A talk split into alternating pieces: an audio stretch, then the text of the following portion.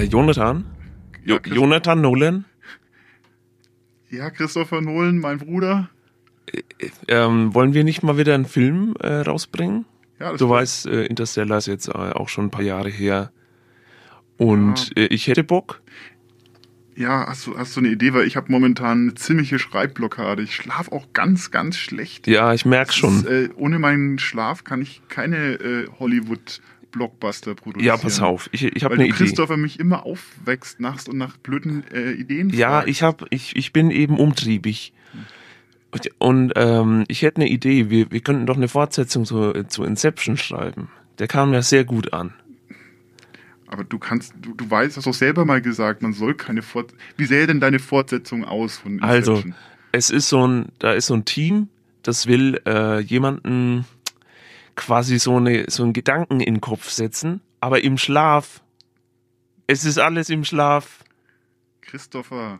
Das ist doch eine tolle Idee. Christopher Und dann Nolan, gehen die da so rein und äh, äh, ähm, sind in so einem Auto und im Flugzeug auch und es wird ganz viel geschossen auch. Brudi, das ist das, das ist der haargenau gleiche Scheiß wie beim ersten. Nee, und dann dann dann fliegen die so rum und es ist das ist ein ganz spannender Film mit äh, kennst du noch diese Heist Movies aus den 70ern? So ähnlich, nur im Traum, aber es passiert dann doch nicht so viel wie man denkt. Chrissy, das ist scheiße. Lass mal kurz überlegen. Hast du eine Idee? Ja, lass, lass mich mal. Äh, sag mal, sag mal, was auf deinem Blog da drauf steht jetzt. Ja, ich hatte, ich hatte tatsächlich eine Idee vorhin. Ja. Ähm, äh, ich habe die geträumt, die Idee. Also es geht um einen alten, knöchrigen Mann, Aha. Der, der äh, schläft ganz viel und, und tief. Okay. Soweit gut, das ist schon mal der erste. Ja, sehr gut. Das ist schon mal der erste spoilerbare Ja. Plot-Twist. Ja. Und am Ende erfahren wir, dass er die ganze Zeit geglaubt hat, dass äh, die Menschheit Ja. ausgetauscht wurde Aha. durch Schnabeltiere. Wie wäre das denn? Und dadurch, das ist quasi Durch ein Drama. Schnabeltiere? Ja, durch Schnabeltiere. Christopher, das wäre, je mehr ich mir. Das ist jetzt wirklich die beste Idee, die du hast. Desto besser finde ich die Idee Das ist, eigentlich. das ist deine Das ist beste ein Idee, Jonathan. Nolan. Das ist, Ja, Christopher Nolan. Das ist die Idee und die wird, die wird jetzt umgesetzt gefälligst. ich finde es schrecklich. Ich finde, wir sollten, äh, weißt du was? Ich habe von so einer Sendung gehört. Auf Radio Sind Z. jetzt meine Ideen nicht mehr gut? Ich finde die Idee nicht gut. Aber ich möchte gern, äh, dass wir ein bisschen, da gibt's eine Sendung, da geht's um Träume. Vielleicht können wir da ein bisschen Inspiration suchen, weil Traum ist ja unser großes Thema. Dafür müssen wir aber erst Deutsch lernen, oder? Ja,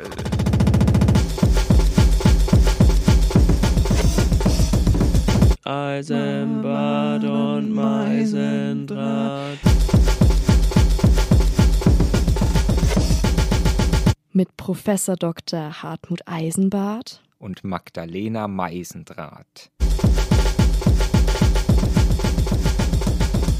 Das Magazin für Eigenart. Nochmal. Eisenbart und Meisendraht. Das Magazin für Eigenart. Coole Literatur, nice interpretiert.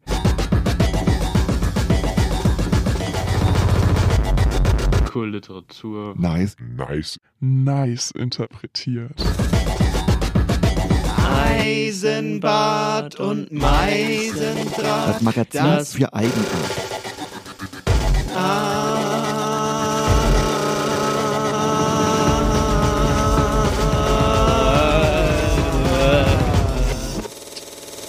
Vielleicht wird's gut. Herzlich willkommen bei Radio Z. Sie hören Eisenbad und Meisendraht. Mein Name ist Professor Dr. Hartmut Eisenbad und das ist meine Sendung. Und bei mir sitzt Magdalena Meisendraht. Herzlich willkommen, Frau Meisendraht. Ja, herzlich willkommen, liebe ZuhörerInnen. Ja, Sie sprechen schon ganz Wir leise. müssen heute, wir, wir begeben uns heute auf eine Reise, nicht Ja. wahr? Ins, ins, in, in, in die anderes Welt fast schon, ja? Ja. In das Unterbewusste, nicht wahr? Unsere, Ja. unsere ZuhörerInnen, Sie können sich jetzt schon mal einen gemütlichen Platz, Platz auf Ihrer Chaiselongue zum Beispiel Ja. in Anspruch nehmen. Breiten Sie Ihr Tuch aus, wenn Sie zum Beispiel gerade gefangen sind äh, in irgendeinem Urlaubsresort, dann nehmen sie ein Handtuch, legen sie sich auf eine, äh, auf eine Poolbank, Ja. nicht wahr? Und lauschen sie den Klängen von äh, Eisenbart und äh, Meisendraht, Ja. dem Magazin für Eigenart, denn es geht heute ums Träumen. Träumen, ja. Genau, richtig. Also eine kleine Traumreise für Sie. Entspannen Sie sich. Es wird, es, es, wir werden die Ungeheuer des Unterbewusstseins kennenlernen, aber auch lustige Gestalten werden Einzug halten in dieses lustige, flamboyante Zusammenkommen von. Äh Jetzt geht's schon los, nicht Geht wahr? schon los, da ruft jemand in ihrem Unterbewusstsein. Und an. egal wie, wie schlimm es wird, der Traum, es ist alles nur ein Traum. Es ist alles nicht so schlimm. Ja. Äh, Frau Meisendrath, was ist denn ein Traum? Gehen wir mal in Medias Res. Ja, ein Traum ist eine, ein Bewusstseinszustand, Aha. der im Schlaf auftritt, in der REM-Phase, so wie diese Popband. Ja, Äh, Rapid Eye Movement. was heißt es, das? Dass das Sie Auge ja schnell, Englisch. dass, wenn das Auge schnell be sich bewegt. Aha, Äh, wenn Sie ein, also der, der Schlaf ist ja auf der Autobahn zum Beispiel. zum Beispiel, also es gibt ja verschiedene Schlaftypen, Sch- Sekundenschlaf, Tiefschlaf, Ja, äh, oberflächlicher Schla- Schlaf zum Beispiel. Schlaf Und es gibt eben auch. die äh, REM-Phase. ja, Ähm, genau. Äh, und in dieser Phase äh, sind ihre Gehirn, Gehirnströme so gepolt, dass sie das Verstehe. Unterbewusstsein bewusst wahrnehmen können. aha. Was ist denn jetzt das, der Unterschied zwischen Unbewusstsein und Bewusstsein? Ja, also was ihnen bewusst. Ich möchte das Also Unterbewusstsein und Unbewusstsein meine ich. ja, das Unterbewusstsein Ja, ist unterm Bewusstsein. Äh, Also es ist quasi ähm, das, was, der, was, das, was das Gehirn tagsüber herausfiltert, äh, an was sie alles aufnehmen. ja, Das, wie ein Netz müssen Sie sich das vorstellen, in dem bleiben Eindrücke und, und Gedanken hängen, die der Kopf im, tagsüber nicht verarbeiten kann Ja. oder will. Und den schüttet er Ihnen dann nachts in, in den Kopf rein und Sie müssen sich dann damit beschäftigen. haben Sie Medizin studiert oder was? Nein, nein, ich habe äh, Oder Psychologie ich hab oder Wikipedia studiert. ja, Ähm, das mal wieder typisch. um das, äh, ja, und heute geht's eben auch um Literatur und Unterbewusstsein, Ah. nicht wahr? Ich möchte gleich mal ein Hermann Hesse-Zitat hier Ach. an den Anfang stellen. Wissen Sie schon, worauf ich hinaus will? Schläft ein Lied in allen Dingen. Nein, Hermann Hesse hat nämlich den, die Hypothese formuliert, dass, dass äh, es träu- niemand träumt, was ihn nichts angeht. Herr Aha. Das heißt, wenn Sie jetzt zum Beispiel träumen würden, Ja, ich. wenn Sie jetzt zum Beispiel träumen würden äh, und Ihnen Dinge begegnen Ja, im Traum, was, dann heißt was es, zum dass, Beispiel? das kann ja alles Mögliche sein, nicht wahr? Das können, das können Tiere sein, die Aha. plötzlich fliegen. Aha, Das können, äh, kann Ihr Stammtischbruder sein. fliegende Fische zum Beispiel. Fliegende Fische. Ja, Und ähm, die gehen Sie was an, Herr Eisenbart. Das sagt zumindest Hermann Hesse. aha. Und der muss es ja wissen. Der hat ja Medizin studiert. ja, Hesse. wie Schiller.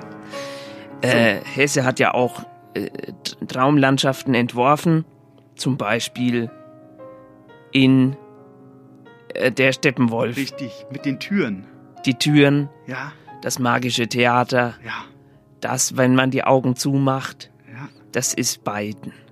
Bei anderen auch, bei au- Autor, anderen Geschichten ja, kommt das auch vor.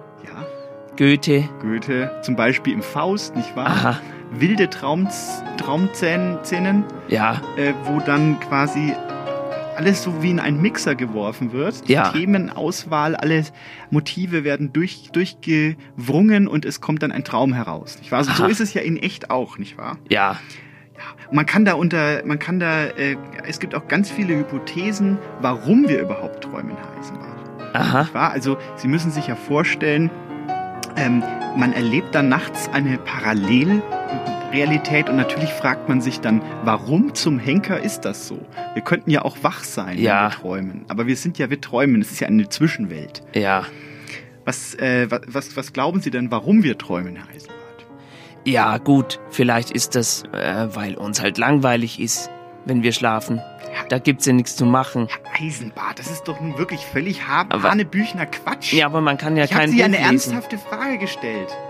Wollen Sie wissen, was, was aktuell angenommen werden kann? Warum wir träumen? Vielleicht, vielleicht hat das auch was mit dem Unterbewusstsein zu Ja, tun. natürlich, aber das ist doch kein Grund. Der Grund ist, also entweder es könnte sein ein Überbleibsel aus der Evolution, dann hätte es quasi keine richtige Funktion, sondern wäre aus der Evolution entstanden. Ein quasi ein, ein Merkmal, was sich inzwischen nicht mehr real abbilden lässt. Oder es ist eine Gehirnreifung, das heißt, der, das Gehirn versucht neue Synapsen zu knüpfen, äh, nicht wahr? Der REM-Schlaf als Beleg kann man dafür anführen, dass der REM-Anteil bei Neugeborenen höher ist. Das heißt, bei dem unterentwickelten Gehirn ist der REM-Anteil im Schlafanteil höher. Das wäre ja ein Hinweis, nicht wahr, warum wir träumen. Nämlich damit wir das Gehirn aufbauen. Man kann aber auch sagen, dass man ähm, als Umprogrammierfunktion, wenn Sie das kennen, manchmal muss man Ja. den Computer ja auch einfach mal äh, durchlöschen, Genau. um dann neu quasi aufzuschreiben. Das ist quasi eine, eine Formatierung des eigenen Kopfes ist. Äh, Könnte aber auch eine Kompensation von Einseitigkeiten äh, sein, um die Ganzwerdung zu erreichen. Das Äh, hätte jetzt zum Beispiel Herr Jung gesagt, der, der berühmte ähm, äh, Tiefenpsychologe. wer- der hätte sich vorgestellt, dass der man quasi Einseitigkeiten kompensiert und ein bisschen Schwung in den Alltag damit bringt. Aber- Man könnte auch sagen, man, es gibt ja auch dieses Sprichwort, wir träumen, um zu vergessen. Also dass es quasi So auch eine Art Löschfunktion des Kopfes ist. Eine Unverschämtheit. Das sind alles, das sind alles Dinge, die wir, die sie, die sie da hätten sagen können, aber nein, sie haben sich ja mit was Einfachem begnügt.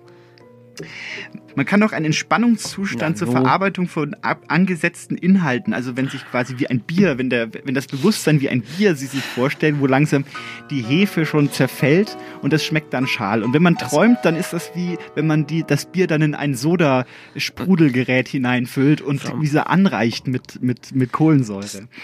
Oder einfach Das auch Schaffung von kreativen Lösungsansätzen. Das wäre auch so. Der folgende Witz fiel mir, kein Witz, heute Nacht im Traum ein. Die Nürnberger U-Bahn-Linie U1 verbindet die Städte Nürnberg und Fürth miteinander. Fachleute bezeichnen sie auch als Intercity Express. In einem Folgetraum, ich weiß nicht, ob ich zwischendurch wach war, gab ich sogar damit an, was mir im Traum für ein guter Witz eingefallen sei, was von irgendwelchen Traumgestalten ausgiebig beschulterklopft wurde. Jetzt hingegen, nach der ganzen Träumerei, schäme ich mich für diesen Witz eher, als dass ich Grund zum Angeben sähe.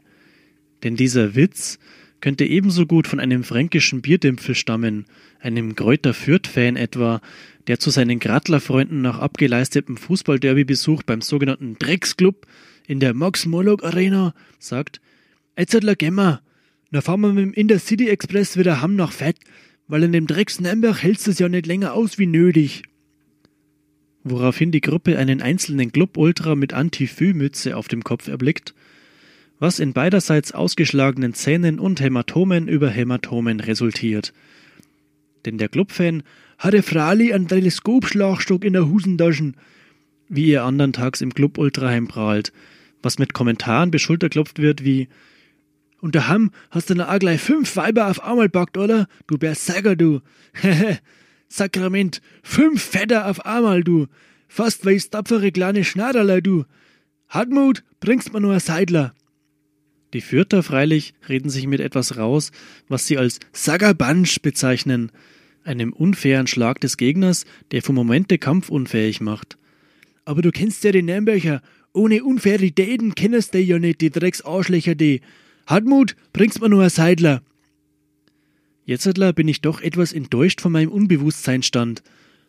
Pardon, jetzt bin ich, angesichts der hier skizzierten Implikationen, doch etwas enttäuscht von meinem Unbewusstseinsstand, den dieser geträumte Witz anzeigt. Ich habe Ihnen ja gerade auch schon von der äh, Psycho, von dem Psychologen äh, C.G. Jung erzählt, der diese Hypothese aufgestellt So hat was. und auch sein Fachkollege und ich will fast schon sagen äh, Das- äh, Grundstein. das ist äh, Sigmund Freud hat auch eine Hypothese zum Also Traum. Für den waren Träume ja sozusagen ein, ein ganz wichtiges Mal- Instrument hallo. auch in der Psychoanalyse. Nicht wahr? Also für Sigmund Freud ist jeder Traum sozusagen die Wunscherfüllung des Unterbewussten. Äh, Vielleicht Nicht wahr? Das Es kann sich endlich ausleben und äh, kann das Hm. Geschenk bekommen oder die Sachen durchleben, die das Über-Ich sozusagen unterdrückt. Und im Traum sehen wir dann einfach unsere innersten Wünsche werden. Frau. Meisendraht. Ich war, also Herr, von Herrn Freud war ja auch Die Traumdeutung ein die, großes die Thema. hört mich nicht mal. Und Was? Es, äh, es, wundert, Hallo. es nimmt nicht wundern, dass auch Sigmund Freud hier äh, mit seine Griffe im das ist Spiel hat. wenn es darum geht, zu definieren, warum wir überhaupt träumen. Ja, wir träumen ja nicht nur aus einem Monogrund, sondern aus Stereogründen. Wahr? Und äh, aber es gibt natürlich auch die Schaffung und kreativen, äh? Also zum Beispiel Hallo? Ist da jemand? Du sagst etwas zu mir. Etwas Dahergesagtes, das nicht dazu entworfen war, tiefer vorzudringen. Es trifft mich wie einen Schlag, weil es in mir etwas Ungeahntes auslöst. Die Situation erlaubt es mir aber nicht, mein Innerstes Aufbäumen zu zeigen. Und so lasse ich alles von innen an meine Hülle branden und versuche irgendwie die Wucht abzufangen.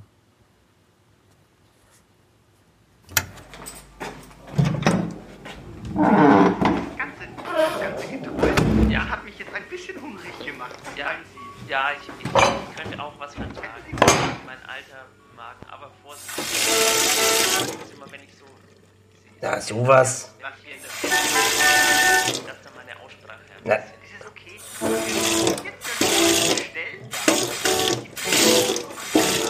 Das ist doch.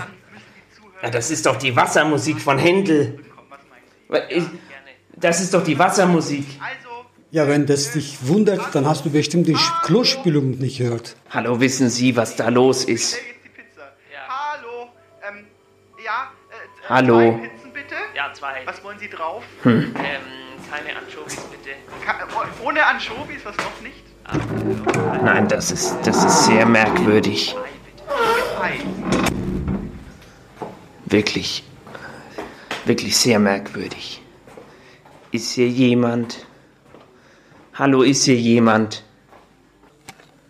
Hm. Vielleicht da hinten.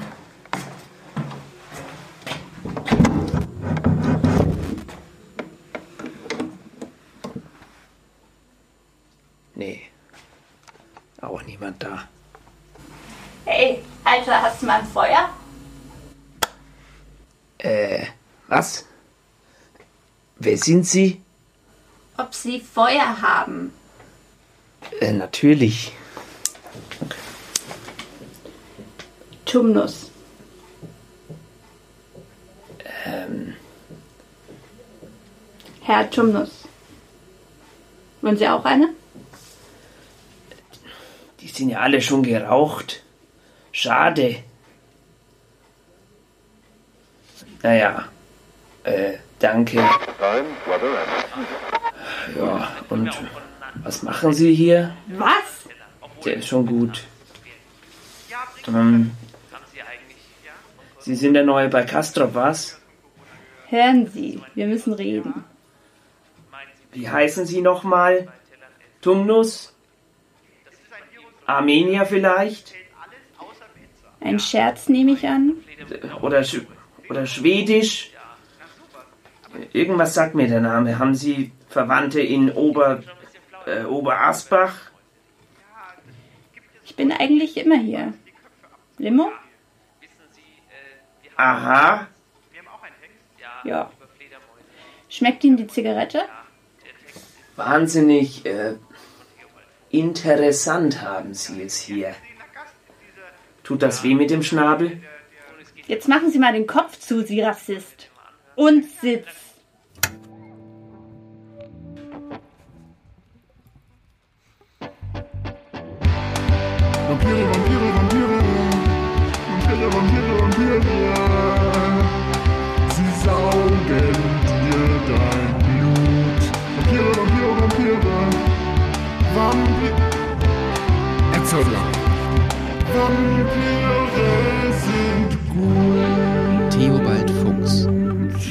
Kindervergräber.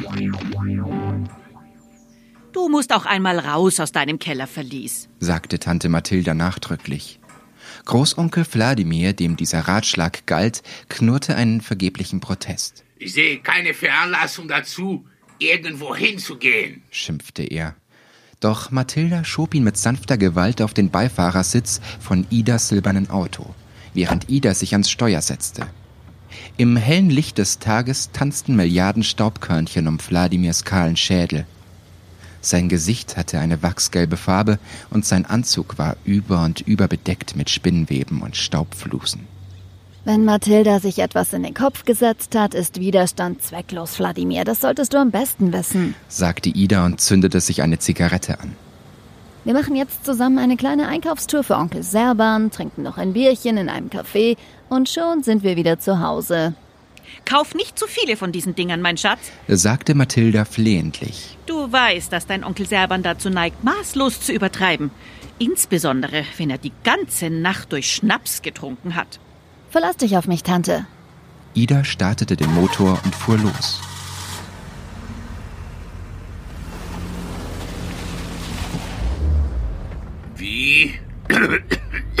begann Wladimir, doch seine Worte blieben in einem heißeren Husten stecken, das klang, als kratzten eiserne Sohlen über Kopfsteinpflaster. Wie kommt der kleine Serben darauf, sich einen Vorrat diesen idiotischen fuhr er mühsam fort, als er wieder ein wenig mehr Luft bekam, Du scheinst wirklich ein bisschen frische Luft brauchen zu können. sagte Ida, Der Schimmel im Keller ist auf Dauer nicht gesund. Unsinn. Maulte Wladimir und kurbelte das Fenster herunter. Dieser Serben, wie kommt er nur immer auf diese Schnapsideen? Ida seufzte, warf einen kurzen Blick in den Rückspiegel und riss das Steuer hart nach links, sodass das Auto mit quietschenden Reifen um eine Ecke schlitterte. Hinter ihnen blökte ein Rudel wütender Hupen. Serban hat doch diese Spekulationsmaschine erfunden. erklärte Ida. Der Koffer aus dem roten Leder im Gästezimmer mit den schwarzen Beschlägen, fast so groß wie ein Schrank und dreimal so schwer. Stimmt, den habe ich schon mal gesehen. Habe mir überlegt, wer wohl da drin wohnt. Niemand wohnt da drin. Es ist ein komplizierter Mechanismus. Auf der einen Seite befindet sich eine Klappe. Wenn man einen Gegenstand über Nacht hineinstellt und am anderen Morgen wieder herausholt, kann man erkennen, ob der Gegenstand in nächster Zukunft an Wert gewinnt oder verliert. Ist der Gegenstand größer, wird er teurer und umgekehrt. Die Maschine ist Serbans Meisterwerk. Dieser Narr. meckerte Wladimir, während Ida den Wagen parkte und sich eine weitere Zigarette ansteckte, Ich bin sofort wieder da, okay? Verhalte dich unauffällig. sagte sie und tätschelte liebevoll Wladimirs mageres Knie. Eine Staubwolke stieg auf. Ida schnappte sich ihre Handtasche und entfernte sich entschlossenen Schritts in Richtung der nächsten Querstraße. Als sie eine knappe Viertelstunde später aus einem Ramsch- und Allerlei-Geschäft trat, trug sie einen großen braunen Pappkarton, in dem sich schwarze Vögel türmten. Plastikraben, die als Taubenverkrämer dienten. Ida hatte alle Vogelimitate, die im Laden vorrätig gewesen waren, aufgekauft, da Serbans Maschine in der nächsten Balkonsaison ein großes Geschäft prognostizierte. Als sie um die Ecke bog, sah sie schon von weitem eine Gruppe Jugendlicher neben ihrem Auto stehen. Sie schienen sich um das Beifahrerfenster zu drängen. Plötzlich begannen die jungen Leute zu schreien. Das schrille Kreischen der beiden Mädchen hob sich deutlich von dem übrigen Gebrüll ab. Unmittelbar danach begannen die Jugendlichen zu rennen. Als ob der Leibhaftige persönlich hinter ihnen her wäre, hetzten sie den Bürgersteig herunter in Idas Richtung. Nichts wie weg! brüllte der Junge, der an der Spitze rannte. Fast wäre er mit Ida und der überquellenden Kiste zusammengestoßen. Er bemerkte sie im letzten Moment und prallte mit vor Entsetzen weit aufgerissenen Augen zurück. Der Anblick der bleichen Frau mit der großen dunklen Brille im Gesicht, die einen Berg schwarzen Vögel vor sich herschleppte, gab der Schar den Rest. In heillosem Schrecken stoben die Jugendlichen auseinander und waren im Handumdrehen in irgendwelchen Nebengassen verschwunden. Was ist passiert? fragte Ida, als sie beim Wagen angekommen war. Wladimir, der seelenruhig auf seinem Platz saß. Die Scheibe der Beifahrertür war heruntergekurbelt und Wladimir steckte seinen Ellbogen ganz lässig aus dem Fenster. Nichts. Irgendetwas muss passiert sein. Diese Kinder sind davongerannt, als gälte es ihr Leben. Ich bin wohl eingeschlafen. Die Hitze ist heute auch drückend wie der Bleideckel auf einem Sarg. Auf einmal hörte ich Stimmen neben mein Ohr, aber ich dachte, sie gehören in meinen Traum. Hey, guck mal, da sitzt ein Toter, sagte jemand. Quatsch, da schläft einer, sagte eine zweite Stimme. Schau dir das mal an, der Anzug total verstaubt, das Gesicht ist ganz gelb und die Augen stehen halb offen. Das ist eine Schaufensterpuppe. Hast du wieder mit offenen Augen geschlafen? sagte Ida in einem vorwurfsvollen Tonfall. Kann sein, Erwiderte Wladimir unwirsch. aber das geht wohl niemand etwas an. Was geschah dann? Zwei oder drei sagten, total cool, ein Schaufensterpuppe im Auto. Und ein anderer meinte, wisst ihr was? Der drücke ich eine Dose Bier in die Hand.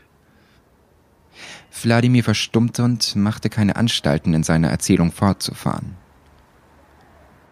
Das war alles? fragte Ida schließlich. Ja, dann bin ich aufgewacht und habe mir die Tippen mal genauer angesehen. Ida schnalzte mit der Zunge. Das kann ich mir lebhaft vorstellen. Aber sei's drum. Unser Auftrag ist erledigt, wir können heimfahren. Sie wuchtete die Kiste mit dem Plastikrahmen auf den Rücksitz und nahm hinter dem Steuer Platz. Es ist in der Tat verdammt heiß heute, stöhnte sie. Willst du einen Schluck Bier? fragte Wladimir und streckte ihr seine dürre, wachsgelbe Hand entgegen, in der er eine Dose hielt. Ist sogar noch kalt.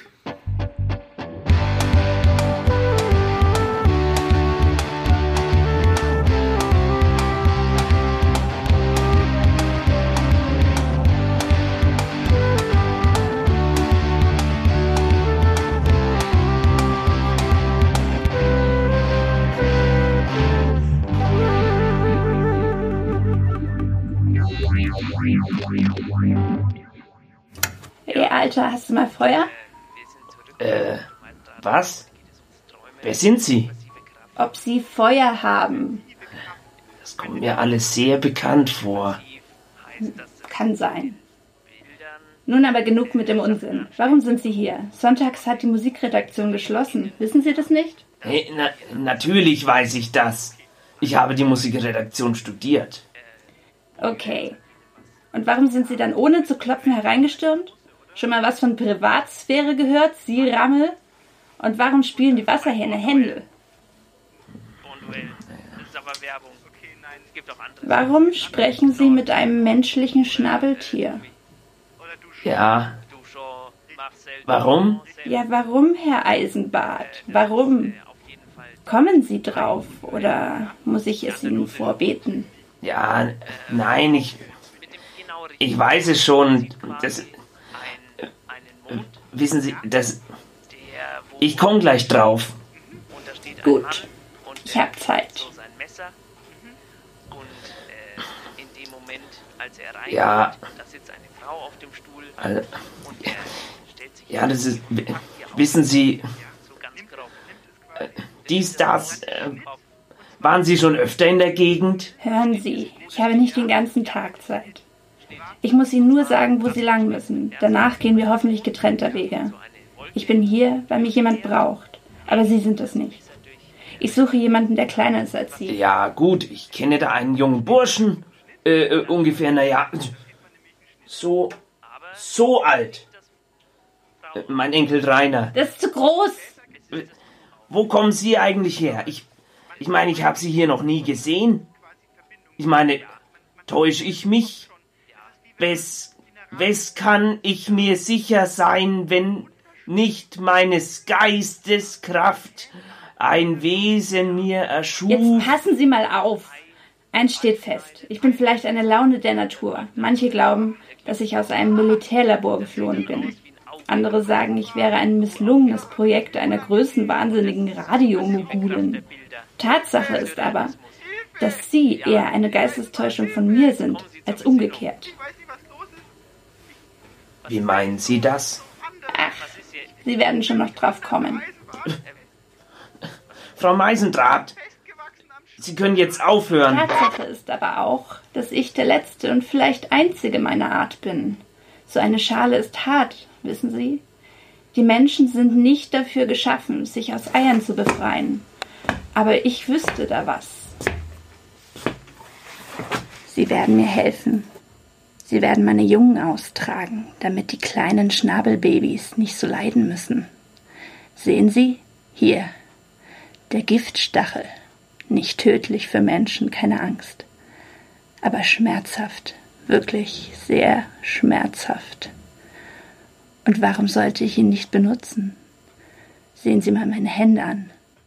Sehen Sie sie an, Mann! Erbarmen! Ach, kommen Sie, ich werde jetzt ganz zärtlich sein. Äh, sehen Sie mal, ein, ein Ameisenigelmensch. Ameisenigelmenschen sind lächerliche Mischwesen. Das werde ich mir genauer ansehen. Und eventuell verspotten. Wo ist es denn? Äh, Moment mal. Denken Sie da nicht an die Schnabelbabys? Oh Gott, oh Gott. Machen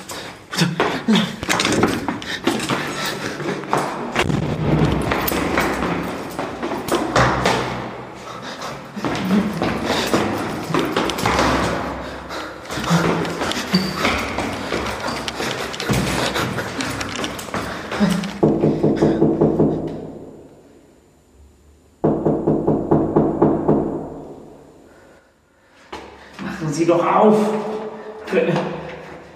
Helfen Sie mir.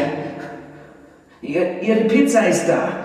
Ich habe hier zwei Pizzen mit Ei für. für Elvira Hunke. Zwei Personen, ganz verschieden.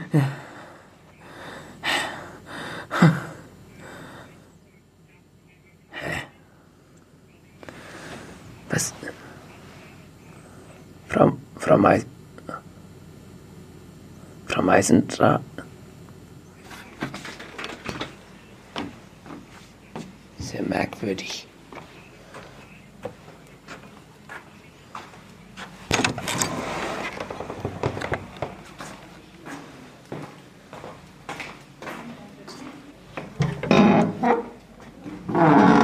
Servus, hallo? Entschuldigung. Grüß Gott. Äh, Von, welcher Redaktion sind Sie? Äh, Entschuldigung. Eisenbart mein Name. Eisenbart, aha. Kann ich Ihnen irgendwie weiterhelfen? Ja, die, Was die Wasserhähne und die.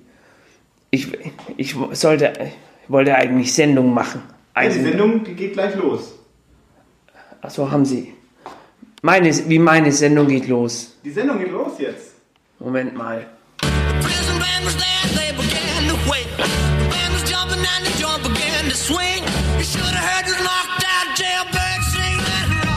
Strafzeit. Strafzeit. Strafzeit. Eine Sendung von.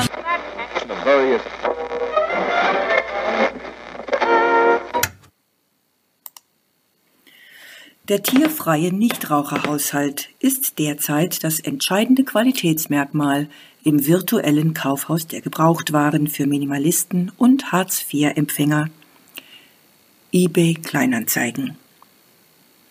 Im tierfreien Nichtraucherhaushalt kriegen Sie alles, was Sie nicht brauchen. Und das gebraucht. Die Wasserfilterkanne, das Vintage-Puzzle mit dem zerdrückten Karton, das Fitnessgummiband und den verschlissenen Kniestuhl. Sowohl beim Verkäufer als auch bei Ihnen wird das Ding ungenutzt herumstehen. Doch es ist billig.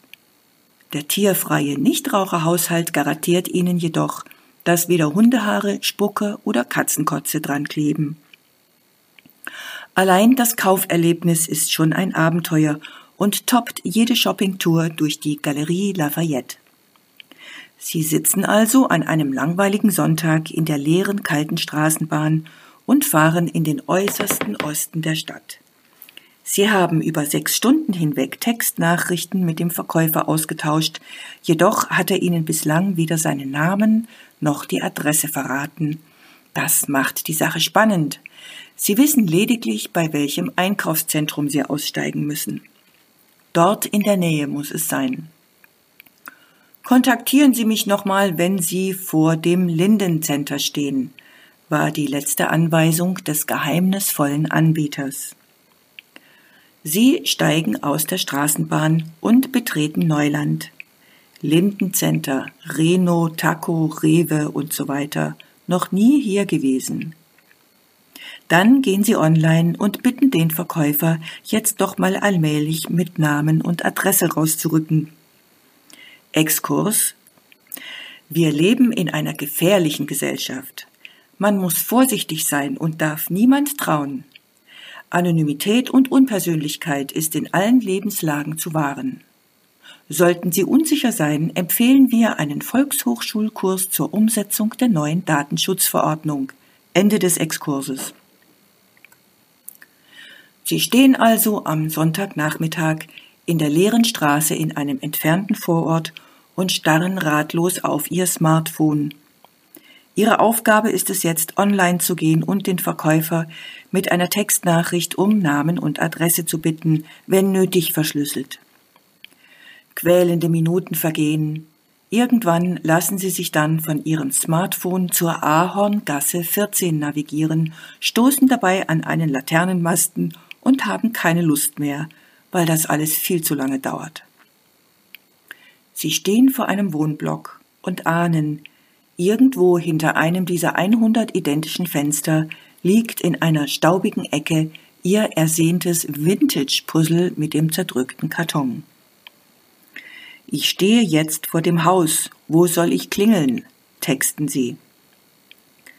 Kurz darauf schallen ihre Schritte im Treppenhaus.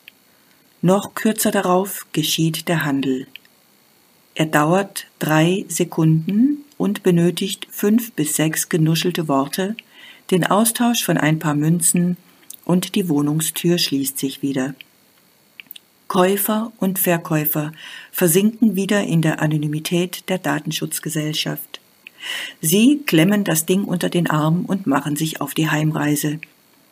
Der Kick, den sie sich davon versprochen habe, haben, bleibt an diesem Sonntag allerdings aus. In der Straßenbahn betrachten sie zweifelnd ihren zerdrückten Puzzlekarton. Ein Fahrgast schaut interessiert. Sie sagen, das habe ich aus einem tierfreien Nichtraucherhaushalt. Herzlich willkommen bei Radio Z. Sie hören Eisenbad und Meisendraht. Äh, Frau Meisendraht, was ist denn ein Traum? Frau, Frau Meisendraht. Magdalena Meisendraht, hallo. Frau, Frau Meisendraht. Ja, ja, ja, Herr, ja, ja, Herr Eisenbart, ja? Es kam mir ein bisschen so vor, als wären Sie nicht bei der Sache. Ich? Ich? Äh, ein bisschen. Ich? Ich habe jetzt bestimmt 15 äh, Mal Ihren Namen gesagt. Wie soll ich denn auch bei der Sache bleiben, Herr Eisenbart? Wie meinen Sie das? Die ganze Zeit muss ich mir Ihren, Ihren, Ihr unreflektiertes Gebrabbel anhören, nicht wahr? Und, und das ist Ihre Ansichtssache. Es, mir kommt es auch manchmal vor, als wären Sie abwesend und würden mir gar nicht richtig zuhören, wenn ich etwas zu erzählen habe. Ich habe ja vorhin schon. Was ist Traum eigentlich? Richtig, das habe ich Ihnen vorhin erklärt. Das ist schon wieder der Beweis. Sie hören mir überhaupt nicht zu. Frau, ja, das ist ja In gar einer nicht. Tour, ich, ich, ich versuche hier Sacharbeit zu leisten und versuche mir mich anzuvertrauen Ja. und mein Herz auszuschütten und und sie schauen nur aus dem Fenster und, Na und haben diesen Blick, diesen, Ja. diesen Stein, versteinerten Blick. Wissen Sie, ich habe das Gefühl, ich komme gar nicht an sie heran. wissen Sie, Frau Meisendraht, äh, jeder Mann hat auch äh, Sachen, die er nicht, ähm, also äh, sich, sich offenlegt, so mit Gefühlen, wissen Sie. Das mag sein, dass das für Sie manchmal ein bisschen befremdlich ist, aber das, wir kennen uns ja auch noch nicht so gut. Wie so ein Klotz sind sie. Ihr Herz ist ein, ein verschrumpeltes, verschrumpeltes Häuflein, um das sie dann noch Das- dicken Stahlbeton drum gezogen haben Das und ist doch keine Stacheldraht ausgelegt haben. Das ist doch keine Absicht. Sie haben gar keinen Zugang zu sich selbst und sie schaden damit nicht nur sich, sondern auch allen anderen um sie rum, die sich um sie sorgen. Ja, gut, danke schön für. Ihre ehrliche Meinung. Das, äh, da haben wir jetzt dann auch darüber geredet. Hier kommt äh, unser nächster Beitrag, ein Gedicht. Gedicht? Zwei Personen ganz verschieden Frau Meisendraht. luden sich bei mir zur Tafel. Was ist denn jetzt los? Diesmal lebten sie in Frieden. Fuchs und Kranich, Wie Fuchs- sagt die Fabel. Aber Frau Meisendraht, was, Beiden macht ich was zurecht, rupfte gleich die jüngsten Tauben. Das ist jetzt- Weil er von Schakals Geschlechte legt ich bei geschwollene Trauben. Lang gehälzte Glasgefäße setzt sich ungesäumt dagegen, wo sich klar im Elemente Gold- und Silberfischlein regen. Hättet ihr den Fuchs gesehen auf der flachen Schüssel also liebe Zu Zuhörer und Zuhörerinnen, gestehen. ich weiß auch nicht, was hier Welch- gerade los ist. Aber hier kommt, hier kommt ein welch- Gedicht auf jeden Fall. Ich stand, wie Menschen meistens stehen, doch sah nichts. Das war mir neu, man kann ja häufig sehen, wie alle Dinge rundherum geschehen, nur wenn mein Blick nicht täuschte, dann geschah nichts. Da stand ich nun und sah nicht viel, naja, nichts. Das soll, wer das verstehen kann, verstehen. Ich sorgte mich schon um mein Wohlergehen und rang und sprang und sang la la la la. Nichts. Ich stand, das sagte ich schon oben einmal, und wusste keinen Rat, weil nichts geschah. Ich stand und stand und war den Tränen nah. Ich stand und nahm mir hilflos vor, ich wein mal, obwohl ich das im Grunde gar nicht mag. Ich weinte und ich wachte auf und lag.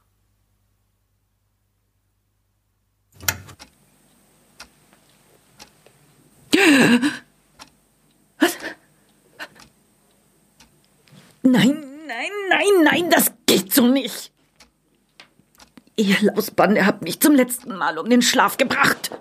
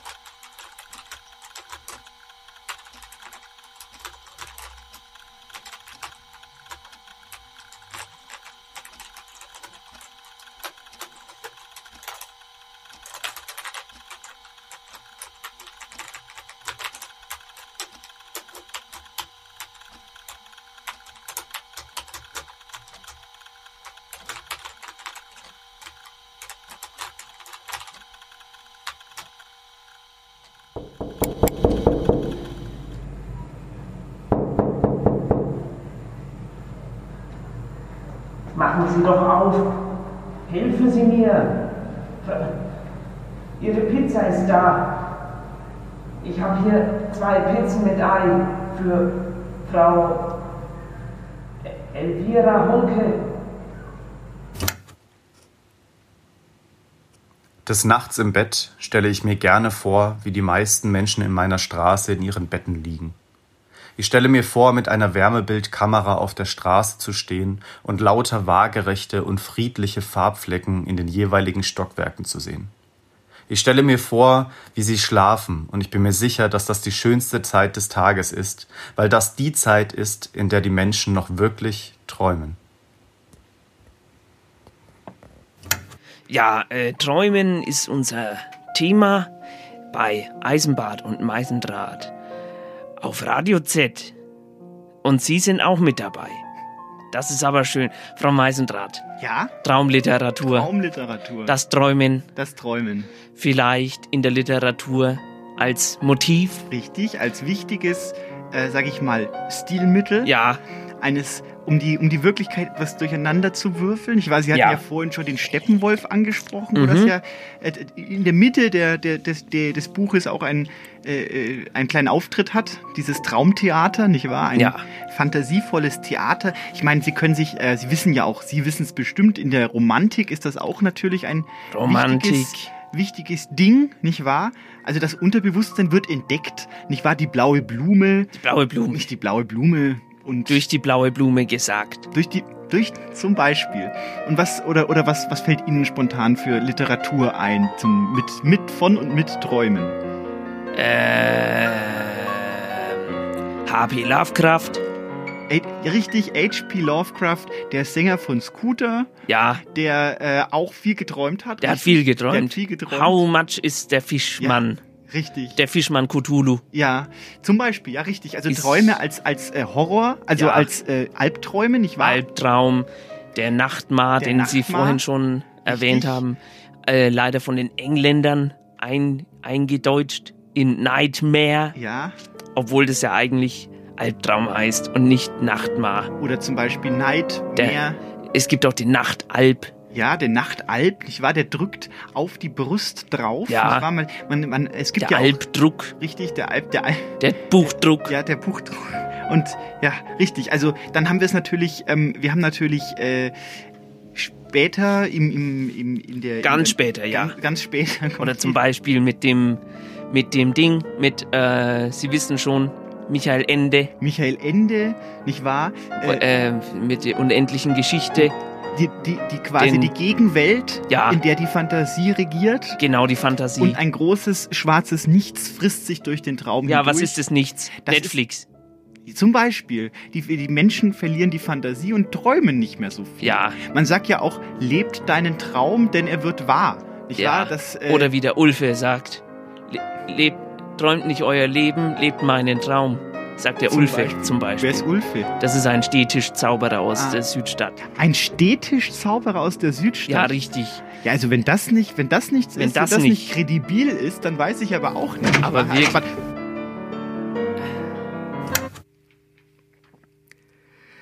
Traum vom 18. Oktober 2003. Ich bin deutlich jünger, etwa Oberstufe oder Erstsemester, und besuche mit einer Delegation von Gleichaltrigen, einer Schülerzeitung oder ähnlichem, Otto Schilly. Sein Amtssitz sieht von innen aus wie das Anwesen Christoph Martin Wielands in Osmanstedt. Am Fenster steht ein Rokokosekretär. Endlich kommt Chili. Er sieht aus wie immer, schmallippig, etwas verkniffen, hat aber seinen anthroposophischen Haarschnitt silbern gefärbt und aufgeföhnt. Er erinnert mich an Gotthilf Fischer. Das Einzige, was mich und die anderen aber wirklich überrascht, Chili ist winzig. Nicht bloß etwas mickrig wie Gerhard Schröder, sondern nicht größer als ein Kind oder Wee Man aus der Serie Jackass. Er begrüßt uns freundlich, aber distanziert und bemerkt wohl mein unverhohlenes Erstaunen über seine Größe. Er sagt, Sie wundern sich sicher, dass ich so klein bin. Verlegen bestätige ich das, und er sagt darauf, Sehen Sie, ich mich auch. Der Traum ein Schaum? Gewiss. Dieser Schaum aber ist das Resultat eines fortgesetzten Rührens im Teeglas unseres Schlafgehirns in dafür vorbestimmten Phasen. Ein Rühren, das die Eindrücke und Erinnerungen, die Routinen und Überraschungsmomente unserer Tagesexistenz in buntem Wirbel durcheinander mischt. Oft kommt der Traum in der Gestalt, die das Wesen des Schlafenden bestimmt. Ein ängstlicher Mensch läuft sicher eher Gefahr, von Albträumen geplagt zu werden. Visuelle Menschen träumen bilderreich, wo den Wortmenschen oft Sprachspiele oder verbildlichte Gedanken unterkommen. Der Traum des Kindes ist anders beschaffen als der des alten Menschen. Für alle jedoch gilt, wir können nichts Undenkbares denken und somit auch nicht erträumen. Denn einmal gedacht ist es ja zumindest als Möglichkeitsform in der Welt. Und der Traum zieht wie ein ADHS-kranker Archivar sprunghaft Zettel um Zettel aus den Karteikästen unseres Verstandes. Mag zu Beginn ein aktueller Vorgang seine Aufmerksamkeit fesseln, so gerät er schon bald in die Tiefen seiner Sammlung. Er häuft und mischt Querverweis auf Querverweis. Er schafft in seiner Routine eine geheime innere Ordnung. Doch die Anmerkungen und Fußnoten sind mit Zaubertinte geschrieben. Wollen wir hinterher sein Werk betrachten, stehen wir oft ratlos vor dem Resultat. Am 9. März 2020 nachmittags geträumt. Eine Cousine zweiten Grades oder so von Astrid Lindgren hätte mich zu einer Bitumenparty eingeladen. So sind sie, die Träume. Wahllos Zusammenhänge schaffen, und wenn man wieder den Kopf dafür hat zu fragen, was das solle, haben sie sich davon gemacht. Sehr poetische Arbeitsweise. Der Traum hat keinen Autor, nur uns selbst als staunend ausgelieferte Zuschauer. Er ist ein Film ohne Regisseur, absichtsloser Gesang, ein Bild, das sich selbst malt nach Art des Gesellschaftsspiels von Cadavre Exquis, bei dem die Teilnehmer an einem verborgenen Bild weitermalen, von dem sie nur die Ansatzstelle kennen. Das Schlafhirn spielt dies mit sich selbst und greift zu staunenswerten Tricks, um die Übergänge sanft und beinahe zwingend erscheinen zu lassen. Verdichtung und Verschiebung, Verbindung und Parallelführung von Unzusammenhängendem sind gleichermaßen Merkmal des Witzes wie des Traums. Sigmund Freud hat auf diesen Umstand aufmerksam gemacht. Seine Schrift Der Witz und seine Beziehung zum Unbewussten liest sich über weite Strecken als Verteidigung seiner damals noch neuen Theorie der Traumdeutung. Unter anderem macht er auch auf das Phänomen aufmerksam, dass ein falsch erzählter Witz oder ein unglücklich paraphrasierter für seine Zuhörer wie ein missratenes Soufflé in sich zusammenfällt. Und so gibt es auch viele Menschen, die den erzählten Träumen Fremder nichts abgewinnen können, so wenig wie andere ein Theaterstück von UNESCO oder Beckett zu schätzen wissen. Das ist einerseits eine Frage des poetischen Appetits des Zuhörers, aber auch des vermittelten Geschicks des Träumers. Der aber steht vor einer heiklen Aufgabe. Er muss den Traum fixieren, solange er noch frisch, gewissermaßen backwarm aus dem Ofen seines Bettes kommt. Und doch ist er oft noch selber überwältigt oder verstört von dem, was sich gerade noch in ihm ereignet hat. Versucht er aber, diesen Traum verspätet zu literarisieren, schleicht sich schnell ein falscher Ton ein, wird das Dokument ureigenster, entfesselter Hirnarbeit zu einer behäbigen Groteske, eine Tatsache, die der Zuhörer wahrnimmt, oft mehr fühlt als begreift. Deshalb bleibt der Traum in seiner Rohfassung, zumeist ein Glasperlenspiel der wenigen, die seine poetische wie auch humoristische Kraft zu schätzen wissen. Und es steht zu vermuten, dass diesen Traumarbeitern über der Beschäftigung mit dem Stoff sich auch dieser verfeinert. Mit der Zeit Gänge und Kanäle sich im nächtlichen Dunkel des Schlafes formatieren und die Träumer immer öfter des Morgens mit einem wunderlichen Fang aus dem Schleppnetz ihres Schlummers dastehen. Hören wir ihnen zu, hören wir unseren Träumen zu. Die Zukunft können wir aus ihnen nicht erfahren, aber viel über das Wesen der Heiterkeit und der Poesie. Traum vom 29. Dezember 2010 ich habe die seit Jahrzehnten stillgelegten, unterirdischen Toilettenanlagen am Rheinpark auf eigene Kosten restauriert und der Öffentlichkeit zugänglich gemacht. Die erstaunten Gesichter des Publikums, als es die enthüllten Schilder am zweigeteilten Treppenabgang liest. Rechts Herren, links Männer. Ey, Alter, hast du mal Feuer? Ach, Sie kennen sich, oder was? Ob Sie Feuer haben? Äh, kommen Sie her. Frau Meisendraht, das ist albern. Nur weil mich jemand Alter nennt, äh, äh, kenne ich ihn nicht gleich. Das, das mag bei meinem Enkel anders sein. Der nennt mich Alter, aber ihn wiederum kenne ich. Das ist mir doch ganz egal. Hallo? Wir hatten doch eine Abmachung bezüglich der Spontangäste. Beruhigen Sie sich. Haben Sie hier so ein kleines Mädchen rumlaufen sehen? Ungefähr so klein. Moment mal, das habe ich nicht ganz erkannt. Ähm, können Sie es nochmal zeigen? So klein. Äh, nee, halt, ich hab, ich hab kurz gepennt. Äh, zeigen Sie mir auch nochmal. Na gut, dann eben nicht. Das ist sehr interessant. Offenbar können mich beide wahrnehmen. Also, es kann nicht sein. Wenn ich hier bin und Emma. Entschuldigung, aber können Sie mich auch sehen, Frau. Meisendraht, Meisendraht, mein Name. Jawohl, es schaut ganz genauso aus, als könnte ich Sie sehen. Herr Eisenbart, haben Sie das gemerkt? Es schaut wohl so aus. Sehr schön, Frau Meisendraht. Wortwitze sind sehr wichtig im Radio. Deswegen habe ich Sie mir ja auch als Partnerin ausgeguckt. Mit, äh, ja, haben Sie gemerkt, ja, ne? Aus der gleichen semantischen ja, äh, Ecke. Bedeutet dasselbe, es aber ist, ist äh, nicht genau Mit dasselbe. Gucken und Sehen. Oder können Sie mich sehen, Frau Meisendraht? Können Sie mich sehen, Frau Das Meisendraht? sind manchmal auch Gold, das sind Ja, Goldgruben. ja, Ja, sehr gut. auditive Gold. Ich will ja nichts sagen, aber der Witz war ja nicht so gut. Was? Naja, der Witz mit dem Sehen und dem Schauen wir mal oder was Sie gesagt haben. Und dann das, was Sie noch gesagt haben. Das war einfach nicht so lustig. Ich glaube, ich höre nicht recht. Was wollen Sie uns damit eigentlich sagen?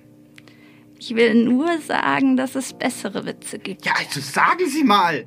Was erlauben Sie sich hier eigentlich? Sie, Sie frecher Kerl! Das ist wirklich äh, un, unfassbar. Wir machen hier Spitzenwitze wirklich. und diese Kreatur, Wir- wir haben, äh, dieses Kratin, Ja, hat wir, wir Besseres müssen ja Witze tun, machen. Das, als, ist, das ist ja, das uns sagen die. ihr runterzumachen. Wirklich. wir Das ist aus einer jahrelangen Evalu Evaluation entstanden, Echt dass wahr. wir Witze machen. Wortwitze sind, sind, jeder Wortwitz ist ein guter Witz. Blöd, blöd, blöd, blöd, blöd, blöd, blöd. Ihr doofen Kackpenner! Herr sollte man euch. Werf mich aus meinem eigenen Traum. Nein. Herr Tumnus legt noch schnell ein Ei. Danach ist's für ihn vorbei. Was liegt dir denn auf dem Herzen, was du mir mitten in der Nacht erzählen musst? Ich gebe in diese hochmoderne Suchmaschine namens Google Traum Definition ein. Enter. Straßenbahn. Hä? Straßenbahn? Ach so, Tram. Vertippt. Löschtaste Traum. Na, also haben wir es jetzt. Erstens. Im Schlaf auftretende Abfolge von Vorstellungen, Bildern, Ereignissen, Erlebnissen. Beispiel ein schöner, seltsamer Traum. Zweite Definition ist unterteilt in zweitens A und zweitens B. Zweitens A, sehnlicher, unerfüllter Wunsch. Beispiel der Traum vom Glück. Zweitens B, Person, Sache, die wie die Erfüllung geheimer Wünsche erscheint. Beispiel, das ist ja ein Traum von einem Haus. Als ob ich nicht wüsste, was ein Traum ist, Stefan. Ich träume jede Nacht und jeden Tag. Hattest du schon wieder einen deiner Albträume? Zum Beispiel träume ich in meinem Traum von einem Traum, in dem ich träume, Träume wahr werden zu lassen. Ist alles gut bei dir? Träume wie mir den roséfarbenen, von kleinen Diamanten umgebenen Ring zu kaufen, den ich so oft in diesem Schaufenster um die Ecke liegen sehe.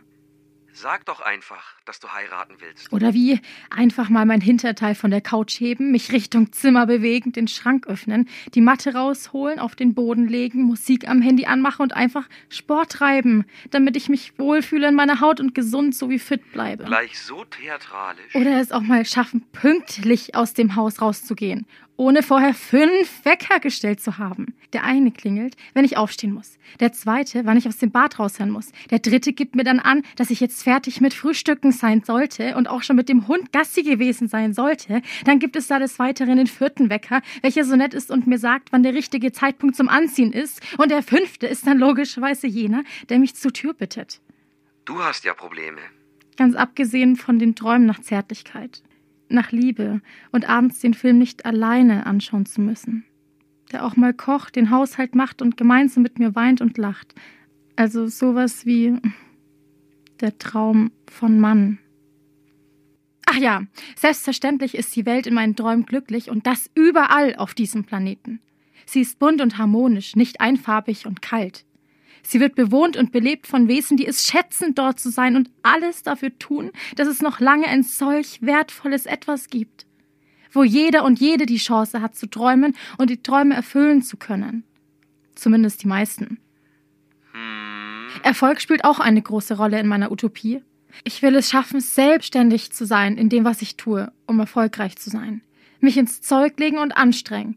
Nicht ständig mein Glück vor mir herschieben und darauf warten, dass es mir aus dem Nichts in die Arme fällt. Glück haben, mit den richtigen Menschen am richtigen Ort zur richtigen Zeit zu sein. Oder eben den richtigen Zeitpunkt für sich zu einem richtigen Ort erschaffen.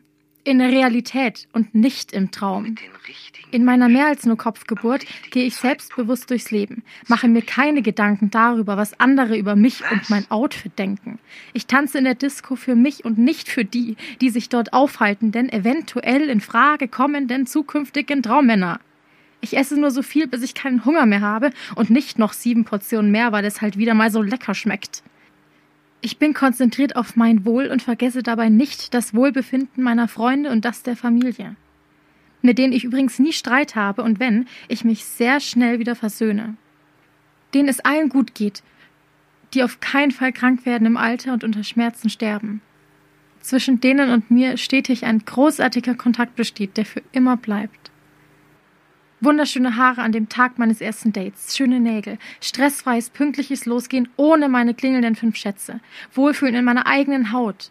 Und was machst du, damit sich deine Träume erfüllen? Den Mund mache ich auf und sage Nein, wenn ich das nicht will. Wenn ich nicht will, dass mir der eventuell in Frage kommende zukünftige Traummann, mit dem ich mein erstes lang ersehntes Date unter einer leuchtenden Lichterkette im leicht schwankenden Boot auf dem Meer habe, mir unter den Rock fassen möchte. Nein, zu mir selbst, wenn ich mal wieder auf der Couch hocke, Frost in mich reinfresse, anstatt meinen Arsch anzuheben und sportlich zu sein.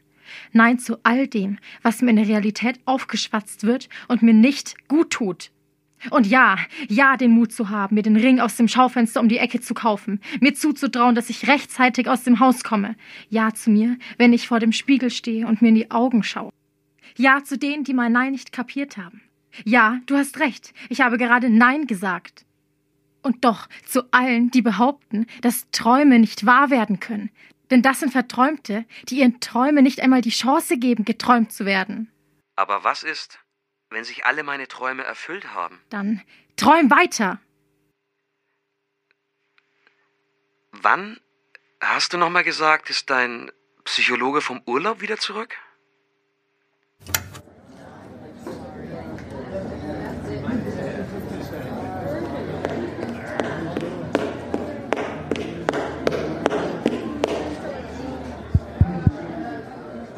Meine sehr geehrten Damen und Herren, liebe Radiomacherinnen und Radiomacher, liebe Kolleginnen und Kollegen.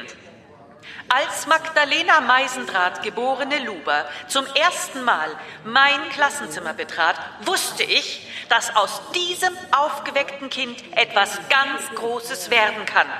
Diese Formulierungswucht, diese Übersetzungsgabe von Verkehrsmeldungen aus dem Englischen, der erhabene Bart, das scheue Lächeln und der Kessewitz machten sie zu einem hervorragenden Versuchskaninchen für meine Radiomacherinnenzucht. Anhand dieser Grafik können Sie nachvollziehen, wie ich vorging. Erstens Konditionierung. Zweitens Demütigung. Drittens noch ein bisschen mehr Konditionierung. Und viertens Zurückweisung und Fürsorge. Immer abwechselnd, dass man nie weiß, woran man ist. Diese Methode, ich nenne sie die Hunke-Methode, führte zu einem großen Erfolg, wie Sie sehen können. Das Projekt Magdalena war geboren. Bald würde ich die Methode auch an anderen Spezies ausprobieren können.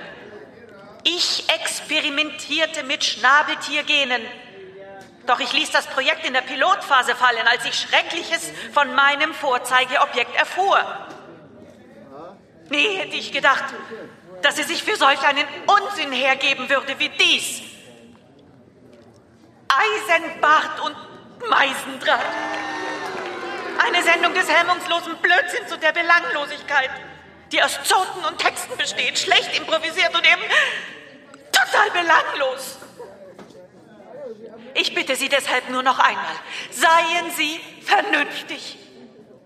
Ein Ausschluss vom sogenannten Professor Dr. Eisenbart aus der Radiomachergilde muss jetzt passieren. Hartmut Eisenbart ist ein Hochstapler und muss ausradiort werden. Nos penit et que fecit, et in eternum radio moderatores omnium rerum terram radio concilium et super deus heri hodie cras et in eternum danke Wie bewerten Sie die Mitschuld von Eisenbart und Meisendraht, sollte Nürnberg nicht Kulturhauptstadt werden? Herr Mali, was machen Sie denn hier?